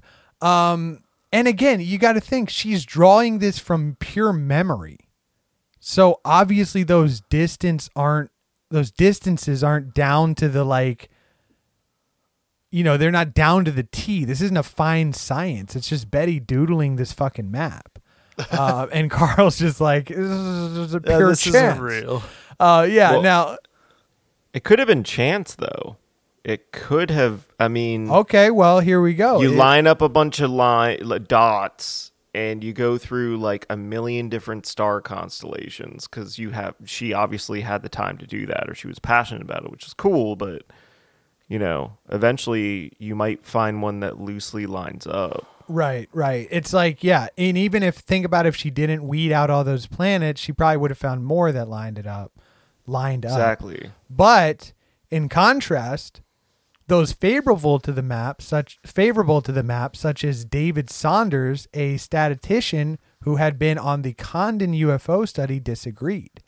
Now, he claimed that a match among 16 stars of a specific spectral type among the thousands of stars nearest to our sun is at least a thousand to one chance. Oh, okay. Well, he just shut me down. Um, now, still a pretty good chance. Yeah. Now this is where things get interesting. So in early 1990s, the European satellite Hippocros, Hippocros, uh, which is a high precision parallax collecting satellite, uh, measured the distances to more than 100,000 stars around the sun more accurately than ever before. And it showed that some of the stars in Fish's interpretation of the map were, in fact, much further away than previously thought. Now, other research revealed that some stars counted by Fish as likely to host life would have had to be excluded by her own criteria, while some other stars, which had been discounted by Fish as having been recognized as potential planets to harbor life, um, shouldn't have been discounted. Now, this rendered Fish's interpretation of Betty's map completely incorrect, uh, which Fish herself acknowledged and withdrew her conclusions in a public statement. So, essentially, here, if you want to cite astronomy to give credibility to the map, then when better astronomy comes out and refutes it, you kind of have to accept that too, or you're just lying to yourself. Um, now, what are we thinking about this star map? Because I will say for myself, like, whenever I had heard like an overview of this story and never really dove into it, this was always a very intriguing part. And this is a lot of people point to this as proof. They're saying there's no way Betty could have known about this because Zeta Reticuli 1 and 2, they weren't known until the 90s. So this is solid fucking proof that this was an extraterrestrial thing. But then when you really kind of look into the discounting and the discrediting of the map and the more accurate measurements, you kind of got to say, okay. But then it's like you were saying, Bill, maybe if we went, if we did, Rob, maybe you do this as an amateur astronomer yourself. You kind of go through this thing. We set up some ping pong balls and some string. Maybe with these more accurate measurements, we could find a legitimate match on Mm. this map. Well, I mean, like you're saying, it's this one lady is an amateur astronomer that's a fucking school teacher, and Betty is drawing it strictly from memory. So right. Like on a neither- piece of paper, ne- no yeah. ruler or anything. Neither one is it going to be exact, and then so to like completely disregard it because oh, you know, thirty years later we did measurements with a fucking satellite. Like, yeah, obviously those are going to be better measurements with better technology. So it's it's kind of like comparing apples to oranges at that point, in my opinion. But so are you saying the map could in fact be aligned to something or it's just a total fugazi? I mean, I, I still find it kind of hard to believe the story without like concrete evidence, but the fact that that wasn't even like a widely known thing in the astronomy community until like you said the 80s or 90s it's technology that was not known to us until like decades later. Like yeah obviously things aren't going to be precise. She's not she didn't like bring it with her and she's like oh look at this star map they have. Like that would be different if she actually had and then that's a whole nother thing that i was saying is like she doesn't she has this thing that she saw from her memory but there's no like there's not any photographic evidence there's not any like she didn't actually get to take the notebook with her so it's Right. like at this point it's just like based on word of mouth which obviously they're they're having trouble rec- recounting the story themselves you know So really you're saying it's like the map that she drew by hand isn't even worth like I mean, I think it- trying to figure out because it's not precise. It's just like if I hand if I tried to hand draw our solar system and showed it to an alien race of like, hey, find this in the galaxy, they'd be like, what the fuck is this? You know? you know what I'm saying? Yeah. like it kind of really isn't even worth analyzing, you know? I guess so. Um, but I, I don't know. I mean, what are, what are you thinking? It it is a little wild how it lined up with the Zeta Reticuli star system. I mean, it's a little strange, but at the same time, this is an amateur astronomer who's a school teacher, like Rob said, and it's like she probably just spent so much time like trying to like line it up with beads and string or whatever the case was. So who's to say that like it just could have been a chance thing? Yeah, and furthermore, like if you look at her map, so this was this is my biggest question with the map. So the teacher makes these assumptions. Like she says that this is this little dot out here up in the top right corner is our sun. And like this is Zeta Reticuli 1 and 2. They're like some of our closest neighbor stars. But why is she assuming that that's our sun? The aliens never told Betty that. And why the fuck would that be a trade route? Are we trading with these aliens unless we really are? Like, did Eisenhower really sign a treaty with the Greys?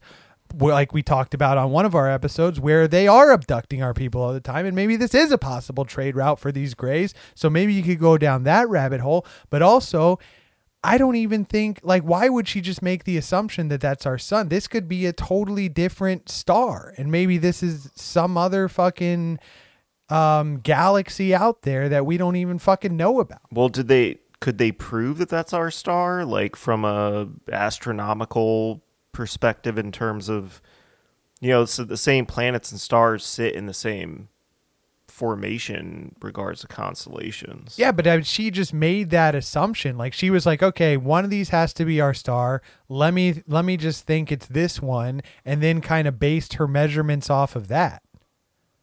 My question is, Yeah. why would she even do that? Nobody said that that's our star, or nobody even said that we were on the fucking map. The alien was like, "Why the fuck would I tell you? You don't even know where you are on the map." Yeah, good point. I don't know. you know, or maybe he was like, "This dumb bitch thinks she's on this fucking map."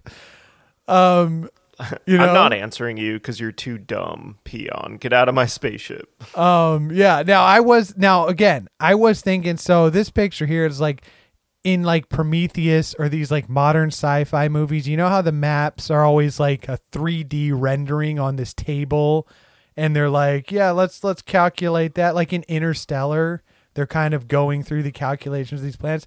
I would kind of have something like that in my mind of what this was like.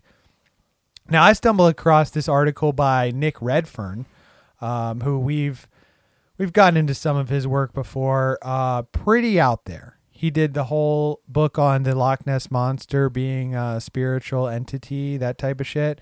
Now he wrote like like you were saying, Billy. These are fucking aliens, and they're busting out a fucking wall map. Like, can you imagine? Um, in the Apollo space program if the astronauts were lost and were like, "Hey, where are we? Why don't we bust out the map?" you know, like that's not. Yeah, especially if they're like a billion years of technology more advanced than us. Yeah, you don't really. You're not using a fucking topographical map to find out where you are in interstellar space travel. Hell no. now, now, again, though, I'm saying if this was a 3D map, that does kind of make sense.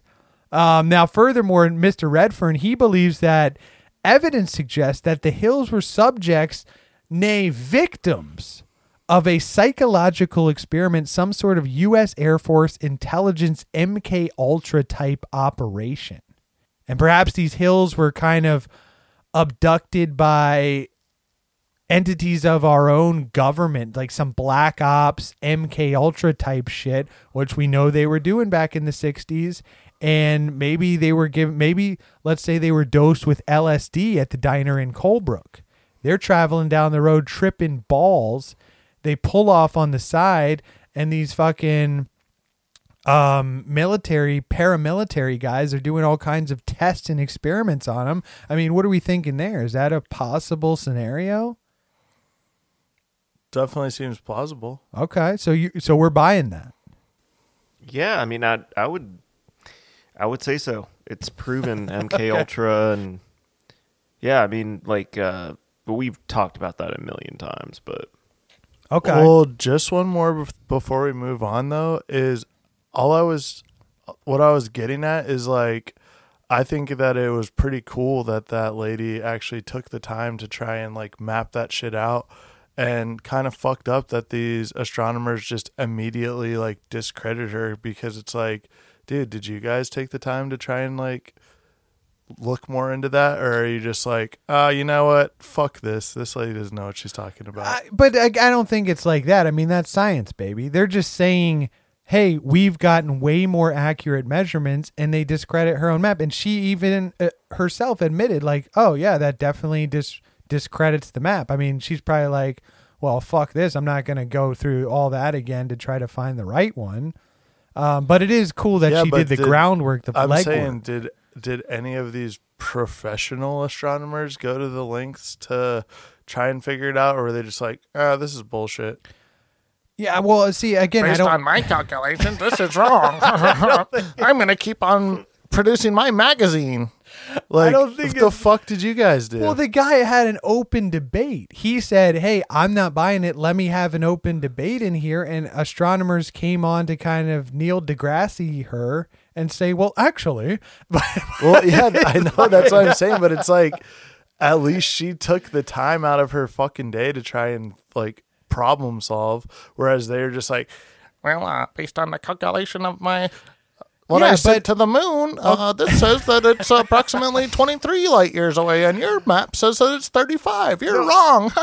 But that is you can't No, just I'm say I'm I'm saying. Oh, I, took the time, so it's right. You No. know, that's not. You don't get fucking brownie points just because she took the time to do it. That's not what I'm trying to say. Like, yes, shout out to um Fish. She's a fucking OG. She's a a great Okay. ana- amateur astronomer. I'm just saying, an amateur astronomer took the time to try and figure out this like UFO abduction story. So and what you're then- saying is you would like to see a professional astronomer put in the legwork to really find out where this map really Okay, leads, So right?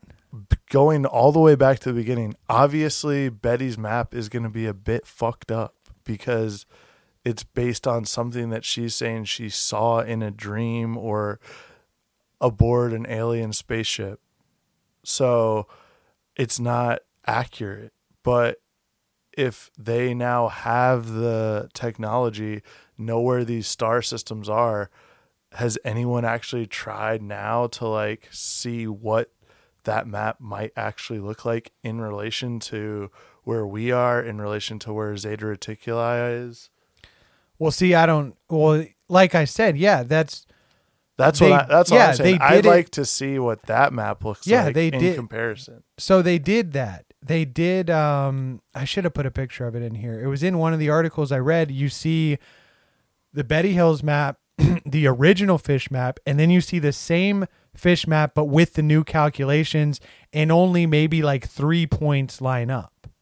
So it is a completely different map. But again, that's assuming that those two stars are Zeta Reticuli 1 and 2. I mean, that could be something else many, many light years away, is what I'm saying. But again, I don't think, back to my original thing, is like, like you're saying, Betty's map is fucking hand drawn. Is it really even worth doing all the legwork for something Well, I'm saying that's if you're- wildly inaccurate?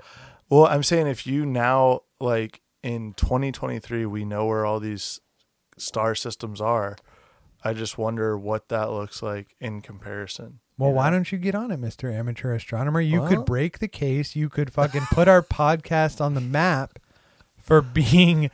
You could be the well, new. then I'm just gonna have astronomy Marjorie fucking Fish. magazine shoot me down. No, no, no, no. Not if you if you fucking have your cross your T's and dot your I's. I guess. You really got to do the legwork here on this one. All right, we're counting on you to earn your astronomy merit badge. Uh, now, now let's get into some more. So a lot, there's a lot of skeptics out there when it comes to this one. Now, Jim McDonald, uh, he is a resident of the White Mountains area where the Hills claim to have been abducted.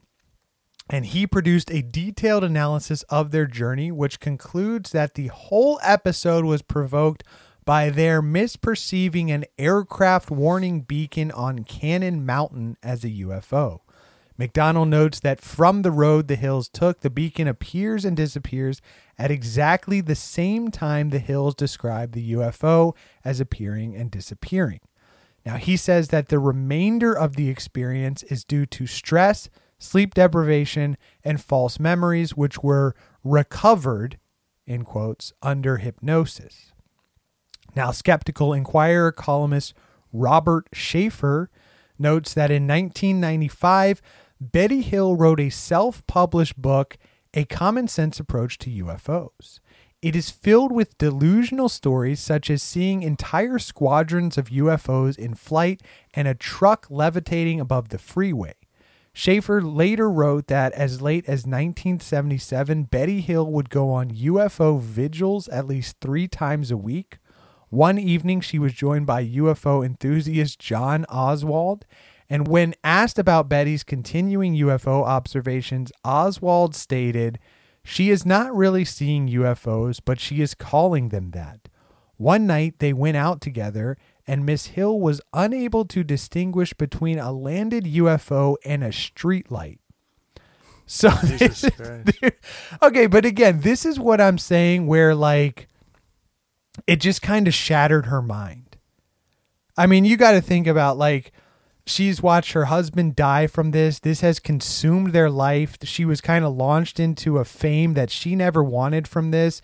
She probably can't relate this story to anyone else. Like, so she's completely just going off the fucking wagon here, you know? Um, now, Sheaffer recounts that Betty Hill wrote, quote, UFOs are a new science, and our science cannot explain them.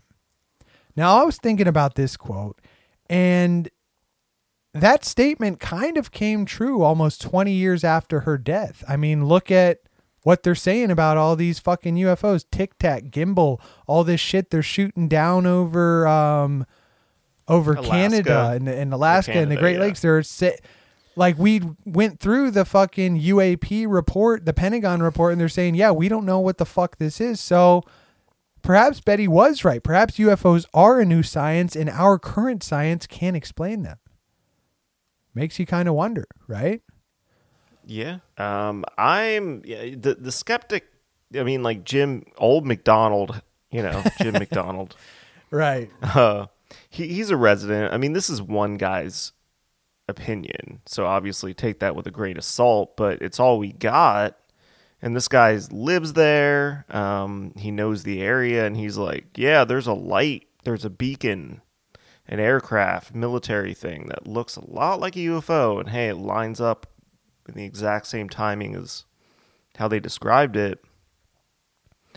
I don't know. That's a little. It's a little suspect to me. And then, you know, obviously, I mean, I agree that like Betty probably went through some type of mental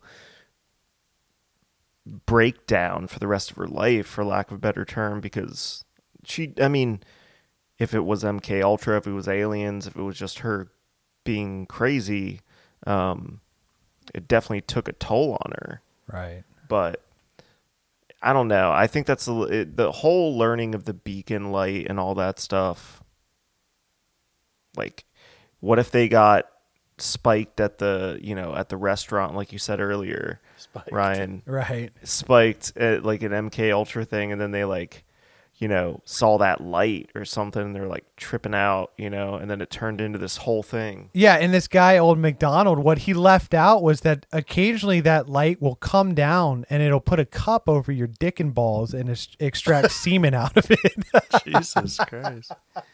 You know, uh, like I get your point, but still. uh, no, I mean I'm just I'm just playing devil's advocate there. I mean that. yeah, no, totally. Um, but yeah, now now If that was the military, though, what the hell are they doing? Sucking jizz out of you. well, all right, let's let's keep going. yeah. I mean, who fucking knows? Oh no. So there's also the Outer Limits. You guys familiar with the TV show? Yes. Classic. Um, now, in the in his 1990 article, entirely unpredisposed, Martin Kottmeyer suggested that Barney's memories revealed under hypnosis might have been influenced by an episode of the sci-fi television show The Outer Limits, titled "The Bellero Shield," which was broadcast about two weeks before Barney's first hypnotic session. Now, again, I'm not sure how true this is because, as we said, they started hypnosis January 4th. This episode premiered on February 10th, 1964. Now, again, this could be like, I could not find, I found a good amount of the hypnosis sessions, which I'll post in the description, but they're taken out of order. Like, those are just kind of a compilation. Those aren't the full hypnotic sessions from January to June that we mentioned. Um, so maybe this guy could be right in saying it was kind of broadcast before he described the alien and and here's here's a picture of the alien in the Bellero shield and then uh, Barney's drawing of what he saw. Um, now the amateur sketch artist. yeah, amateur sketch. Now, again, you know, kind of similar, although this like lip, his like upper lip, he didn't really describe like that. And this guy really doesn't look like an Irish Nazi. now, yeah, Slanted eyes, though. yeah, yeah, not like a Chinese though. Um, now, this episode featured an extraterrestrial with large eyes who says, quote, In all the universes, in all the unities beyond the universes, all who have eyes have eyes that speak. Uh, now, Kottmeyer claimed that the report from the regression uh, featured a scenario that was, in some respects, similar to the television show. Now, again, I watched this episode thinking, okay, this is going to lay out like their abduction scenario, right? Yeah, not the case. This episode is completely different from what they describe.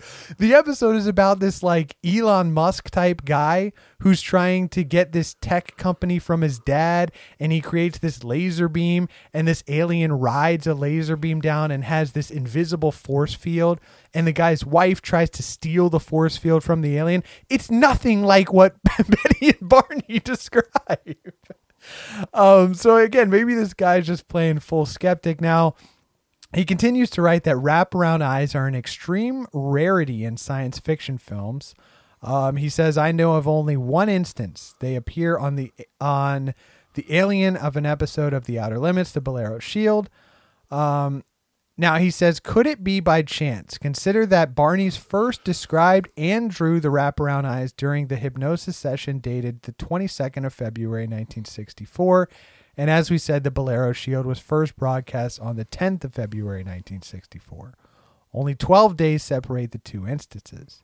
Now, when Betty was asked about the outer limits, she insisted they had never heard of it.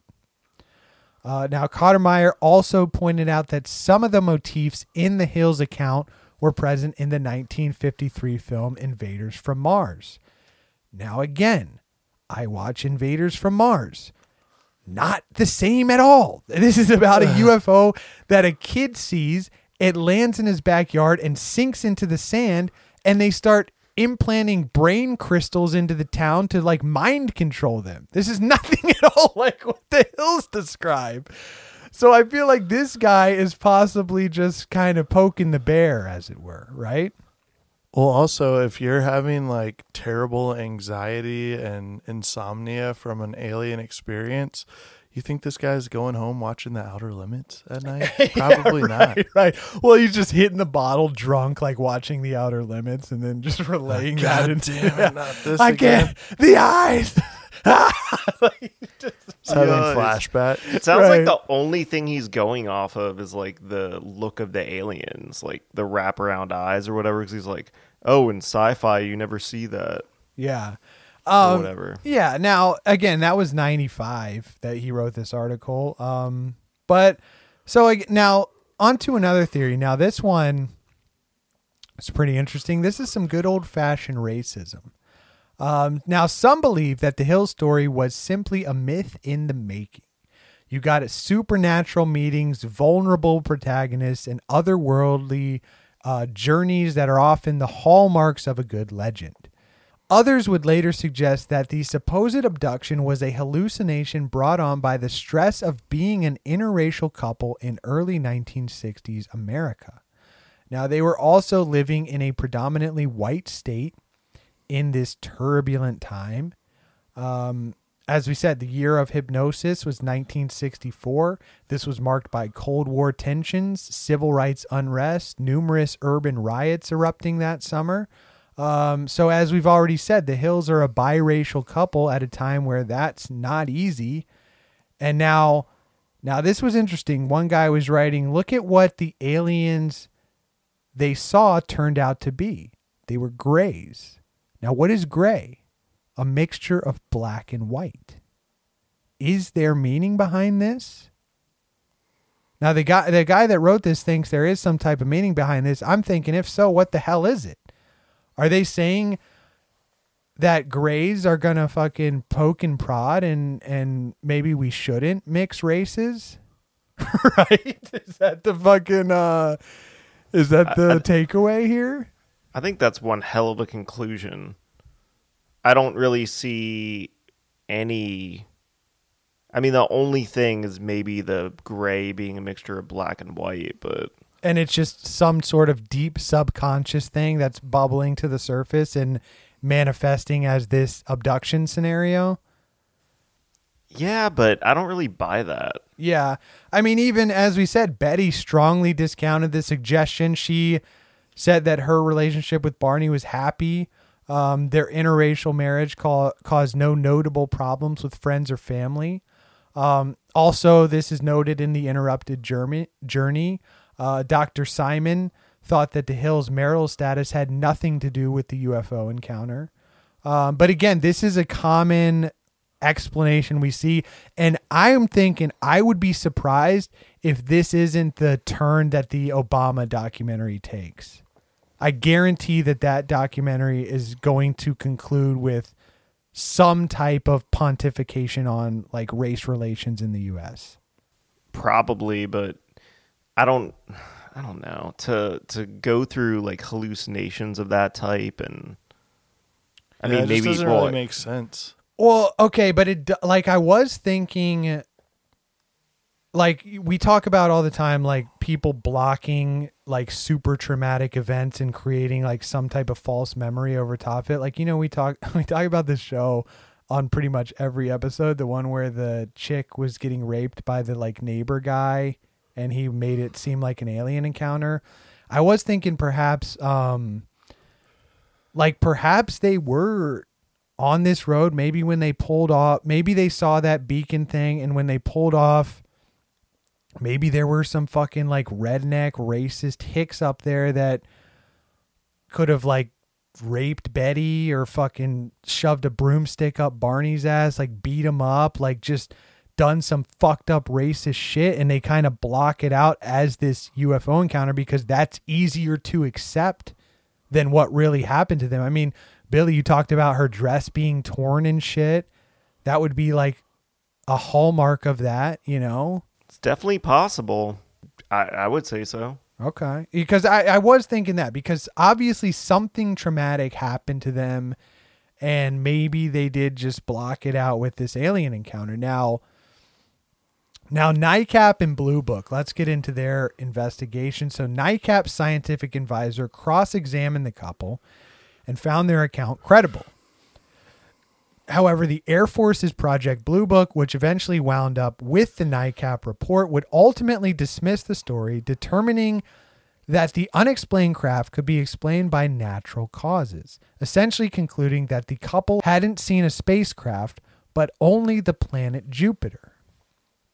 Now, once again, I forgot sometimes when Jupiter is visible in the night sky, it comes down and sticks a probe up your ass. I forgot about that. That does happen sometimes.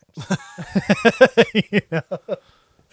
Um Typical. now, no, I mean, again, the Blue Book, I think, only got the sighting event because that was before their regression. So I think that's why they would kind of explain it as, hey, you're just misidentifying this planet. Um, now, again, back to the psychiatrist, Dr. Simon. Um, you know, his two cents, he never felt that the Hills had made up their story. As we said, he concluded that Betty had had dreamed the abduction and Barney had essentially absorbed her story. Um, especially since many of the most vivid details match descriptions of the dreams that Betty had jotted down after the event. Uh, Dr. Simon ultimately said, quote, I believe the I believe implicitly in the honesty of these people. Now, known skeptic, Rob's favorite, Carl Sagan, uh, he even noted this as important because, as we saw, Simon was cut in on the book deal. So obviously, he could have said, absolutely, this is a 100% grade A genuine abduction case. And the book would have sold many more copies with his kind of seal of approval. But he didn't do this. You know, he said, "Hey, this is I don't think like, you know, here's how I think it happened." He kind of absorbed it from the dreams. Um so I mean, what are we thinking there? I feel like that again plays into like you were saying they didn't want to become famous, so that maybe swings the pendulum of like they're not after money. Same with this doctor. He could have, as Carl Sagan said, he could have just said like, "Hey, yeah, this is hundred percent made a fucking made a million from the book and then pieced out, but he didn't do that. You know? Yeah, that's uh, it's interesting. I think they it sounds like you genuinely believe that they went through something super traumatic or at least thought that they went through something super traumatic and you know, your mind can do uh pretty crazy things, you know, com- complete, completely change your world and perspective. So, that th- but that doesn't mean that it actually happened. It just means that he believes that they went through a traumatic memory of some type. Mm-hmm. Yeah. And, you know, of course, there is the explanation that the abduction actually occurred. Uh, you know, the Hills stuck by their story despite years of skeptics and detractors. Um, like many abductees, the couple never felt false memory or sleep paralysis explained what they experienced. Um, now, as we said, Betty became a known voice in the in UFO research and claimed she was visited multiple times in the decades to follow. And like I said, I feel like this one just fucking absolutely fucked her up mentally. Uh, you know, and she she was never able to like share this experience with anyone else. You can't really ever fully relay that to anyone else. That's definitely going to fuck anyone up. She just had to kind of deal with this on her own after Barney died. Um and now now one of the most interesting pieces I think is the dress, the powder analysis. Let's get into this. So I as I said, they sent this her dress to a bunch of different labs to analyze what the hell was all over it. Uh, now, I did end up finding one of the actual reports, uh, and this is pretty interesting. This is this was done by an actual lab. They sent her the full dress, and they took like patches and swaths of the dress and analyzed many different parts. And there's these weird stains, especially up on the shoulders, which they say is like where she would be being grabbed by the aliens. Um, now, the findings. So they do the they run all these fucking tests. Now they find that um, there's particles. So Betty says she folded this dress up, forgot about it for a few weeks, looked at it. There was this pink powder that kind of blew off when she hung it on the clothesline, but there were these stains. Now they said some of these stains were mildew. Um, so it was just a like moisture couldn't escape when it was folded up. So this mildew kind of grew on the dress. Um, now they also found household components and natural oils, um, as well as DNA types. Now the DNA types are fairly interesting um, because they're essentially found on all different uh, patches of where these like stains are. So they found some like soil bacteria, um, which I guess is odd because it's not it's not like Betty was ever on the ground at one point. This is also like a brand new dress, um, which her mother had made. Um, they also found excess of mildew and other foreign material. Now this is this is where the lining was ripped, and it's noted that the right sleeve was totally permeated with pink material, more so than the left sleeve, which indicates a tighter grip on her was necessary if we're going off the whole like this was the aliens holding her. Um, now, one of the more interesting pieces they found was Hong Mine DNA. Now, this was on the right sleeve, and this is a DNA sequence. It's like a rare Asian uh, DNA. Um, like a Chinese. yeah, like a Chinese, which is fucking weird because they they. All right, this is I don't know how to really explain this. Like the DNA sequencing is all fucking weird, but they find all this weird organic material that they can't say like equivocally what it is. But this hung mine DNA. So I was looking more into this, and apparently, They did have slanted eyes. So well, hold on to that thought because that's important. Now, furthermore, I was reading into, I guess there's this guy, Bill um, Chalker. He wrote this book, Hair of the Alien. Um, and this is a whole nother case we can get into. This is from Peter Khoury. Um, he, this is a completely different abduction. Um, and I think his was in like the 90s or 2000s. Um, but again, they found this. He had this blonde hair that was left behind, and they did a DNA test on this hair, and it said it was a rare Chinese Mongoloid type DNA. Um, so it's like Chinese Mongol mix, I guess. And furthermore, the root of the hair was a rare Basque Gaelic type. Um, so I guess what they're saying with this whole case was that it's a indication of like genetic engineering.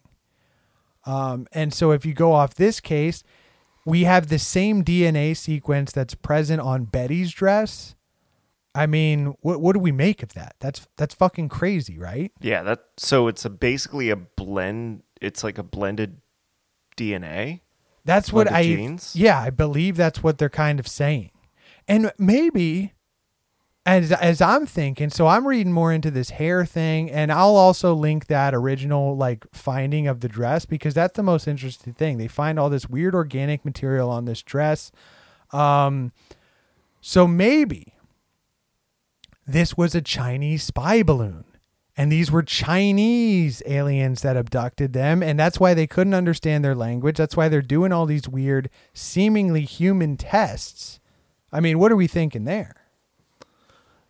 They were short with dark hair and slanted eyes. Or are they saying that basically aliens are like Chinese or Chinese are just like Asians are, de- you dude, Billy, you're a descendant of aliens, basically. That I mean, that would be insane.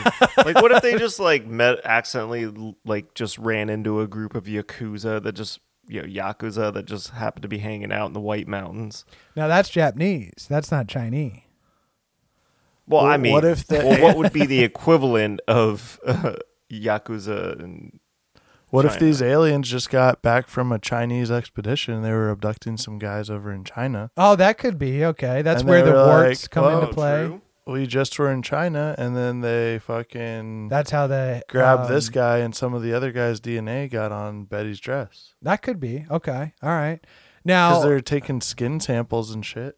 Okay, but what about the aliens with the slanted eyes? I don't know.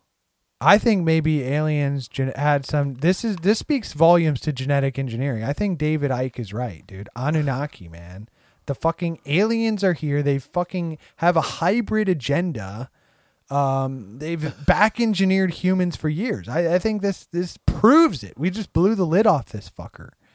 Um, This proves it. yeah. Now, how about this? Perhaps based on Barney's um, hypnosis session, were they perhaps raped by Irish Nazis? They don't have that kind of technology. The Irish Nazis? Yeah. You don't know what kind of technology they have. These could be the Nazis that escaped down to Antarctica and live in New Schwabenland in the Hollow Earth. And they're flying up to New Hampshire to abduct some guy and his wife. yes, dude. And what are these? They're a biracial couple. We know the fucking Nazis don't like that. Of course, they're gonna want to fuck with these people, Hmm. right? Highly unlikely. Okay, highly unlikely that they were raped by Irish Nazis. I think I like my my idea better. They were they just got done abducting some guy in China, Okay. and some of that guy's DNA fell off on Betty's dress All right. All right. because they're out here s- taking skin samples for some weird reason. Okay. Yeah. Now uh, Using again, a damn butter knife. back to my whole like uh theory on like a hate crime like maybe they were like beaten up or like raped in the woods or something Jesus. Barney talks about i listened to the full session um that i found. Barney talks about being robbed in the first hypnosis session. And i don't know that's just kind of struck me as weird. Like why would he talk about being robbed? It's not like these aliens took anything except their dignity um Jesus. you know but and also i'm thinking just a general question what the fuck happened to the dog when this was going on they just left that poor girl in the car somebody needs to um hypnotic hypnotically regress the dog we need a dog whisperer in here to have done some studies on the what was dog really right? going on. yeah um i think that would be awesome now also the this goes back to like what you were saying with the map billy like these aliens seem to be pretty advanced you know if they can do interstellar travel and uh, telepathically communicate, wave away pain. Why are they using all these seemingly like dated means of data collection? You know? Yeah, like I said, if it's he pulled a map down like they did in my fifth grade class in elementary mm-hmm. school. Yeah, but not only Yeah. even that, also they're like looking into their eyes and mouths like a doctor's exam. Like why why would they even need to do this? yeah, I, a billion years theoretically of of advanced technology, and the best they can come up with is a, f- A pull down map. map. So we're still dwelling on the map. It seems like that's a big hanging up point. A little bit. I mean, I don't know. I think just- maybe she just just didn't describe it well. I'm I'm thinking maybe this was a 3D map. Right. Well, she did describe it as a, a hologram, I think. But that's Um, a complete. That's complete conjecture, though. Well, I was thinking maybe it's like he pulled this screen down and then it's like a terrarium, it? like a terrarium, like you're looking into this like window almost. Hmm. Right. But again, you wouldn't know- she have been like, "Oh, it was this crazy technology"? Like, Mm, I don't know. Maybe she was just simple, dude. maybe. Um, Yeah. Simple Jack. yeah, but Simple Jack. Um, I mean, what are we thinking about the whole theories? Like, what's your best theory? What do you think was the best running theory here? Do you think this was a genuine abduction? Do you think they were raped by Irish Nazis? What do we got? I don't think they're raped by Irish Nazis. Okay, I mean that's I don't just think the this extremes I don't think part this of the is like, spectrum. uh, a hate crime that was just subdued by their memory. You don't think that? I think that it was. I think the the most logical explanation is it was like some weird fucking government covert weird thing going on. Fucked Okay, them yeah. up, took them in for some investigation. We're like, all right, we don't need these guys. Gave them acid. Said get the fuck. I mean, back maybe home." who knows what they gave them. Right. That doesn't sound like acid. Well, this is '60s acid, dude. This is um. A, this- a light dose. No, this is the same shit Charles Manson was using, dude. You know, I guess, orange sunshine. It just seems like uh, it's not really adding up. You know. All right, so what are you thinking then? What happened? I think it was a government mishap. Okay, government mishap. And Bill, what about you? Ultimately, I I want to believe them. I think that they went through something traumatic, especially from the recordings of the hip, you know, hip, hypnosis sessions and whatnot. I think they definitely went through something, but I don't necessarily think that it's aliens. Like I think it can be a lot of different things. Like we don't we don't know what the hit what the you know his role was in the war. Like if he saw combat, he may have had PTSD. It could have been MK Ultra experiments on them and psychedelics. It could have been dreams. It could have been her dream, and then he just maybe suffered from PTSD. So I, I don't know. I think that Bonnie, I whatever it was was a shame. Yeah. Okay, so you were basically have no idea. It, it's I, I basically the only conclusion that I can come up with is I think it happened in their mind and they trick they made themselves believe that it actually happened to them. Okay, all right. So to round this one out, Betty and Barney Hill were not the first people to spot a UFO. They weren't even the first to report an abduction. Uh, but their story did seem to capture the nation's attention and imagination. Now, perhaps this played on the turbulence of racism coupled with the Cold War. Uh, you know, the future was looking grim. Maybe this story gave people hope that there is a higher intelligence out there who may have the power to save us. Uh, you know, things are eerily similar these days with racial tensions, Russian invasions, and once again, unidentified craft. Um, like I said, maybe this was a Chinese spy balloon. Um, Dun dun dun. now, whatever the cause, this encounter was widely publicized and hugely popular. Um, the Hills encounter, whether you believe them or not, has shaped how we talk about alien encounters and abductions to this day. Abduction at- accounts typically seem to share certain characteristics that can be traced back to this starting point.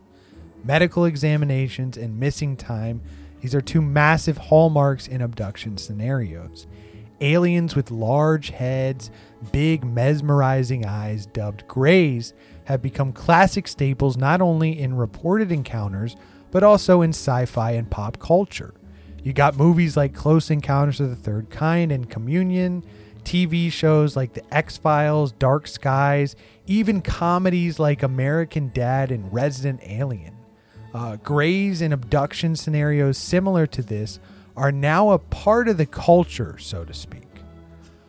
Richard J. McNally, a Harvard psychologist, puts it this way The Hill story and those that came after helped pave the way for a new understanding of the human experience. The alien abduction phenomenon, in my opinion, shows how sincere, non psychotic individuals can develop beliefs about and false memories of incredible experiences that never happened. Now, my question to you, the loyal legion, is what do you think happened? Uh, now, we'll end this one with our rating, our classic rating system. With this case, um, flat Earth being, you know, didn't happen, least likely, bunch of bullshit. Moon landing, little more believable, but still mostly bullshit. 9 11, completely undecided. JFK, little more likely. And then MK Ultra, fully proven that it happened. What are you guys rating this one? Let's start with you, Bill. Flat Earth. Damn. Okay, so Yeah. you're Complete bullshit. so you're saying this is complete bullshit? The Hills made everything up? I'm not saying they made it up, but I'm just saying like what the Harvard dude said. They honestly, sincerely, be- well, n- okay, okay, wait, wait, wait, hold on.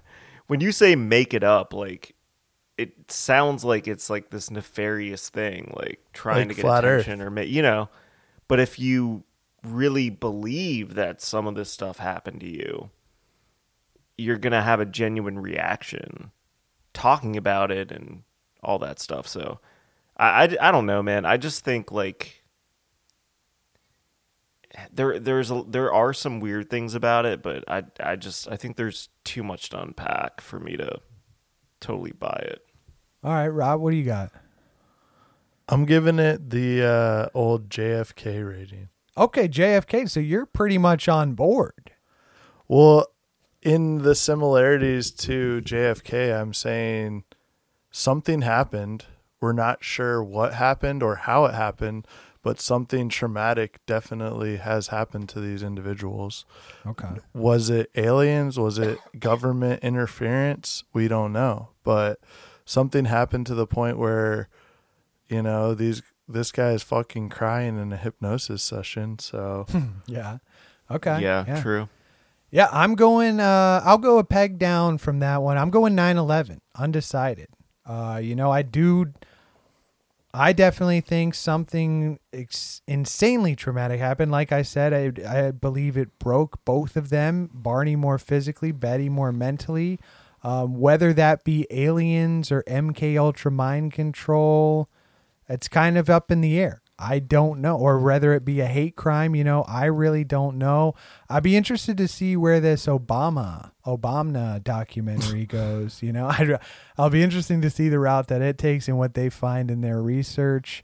Um, but yeah, let us know what you guys think. There you have it. The the Hill incident. Like I said, I, I will link the hypnosis sessions along with the dress findings, DNA analysis in the description. Um, on this one, I want to cite history.com, How Betty and Barney Hill's Alien Abduction Story Defined the Genre by Linda Lacina. Uh, Look Magazine for the article Aboard a Flying Saucer by John G. Fuller. Uh, Medium.com for a great series of articles by Bryce Zabel. Um, the collection of articles is called On the Trail of the Saucers. Um, I think this guy did a really good write up on many, many facets of this case. Uh, MysteriousUniverse.org for the article by Nick Redfern. Uh, GravityWarpDrive.com, The Zeta Reticuli Incident by Terence Dickinson. Um, then the blackvault.com for a piece on the dress analysis and yumpu.com for the entire original NICAP report.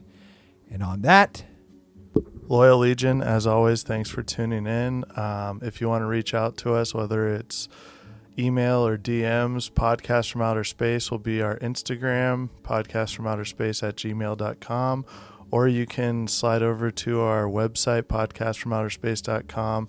Uh, there you can see all of our merch. Uh, you can check out old episodes and you can uh, shoot us a message there if you'd like. Yeah, and uh, thanks so much, everyone, for tuning in again. We appreciate you all. Um, I just wanted to also mention that my musical project, Survive the Night, um, we're a pop trio, and we just uh, dropped our latest song, um, Talk. It's a single, so go check that out. It's on Spotify and Apple Music. Um, and yeah, Thank you so much, Loyal Legion, and we will see you on the flip side of the moon. when the night has come, and the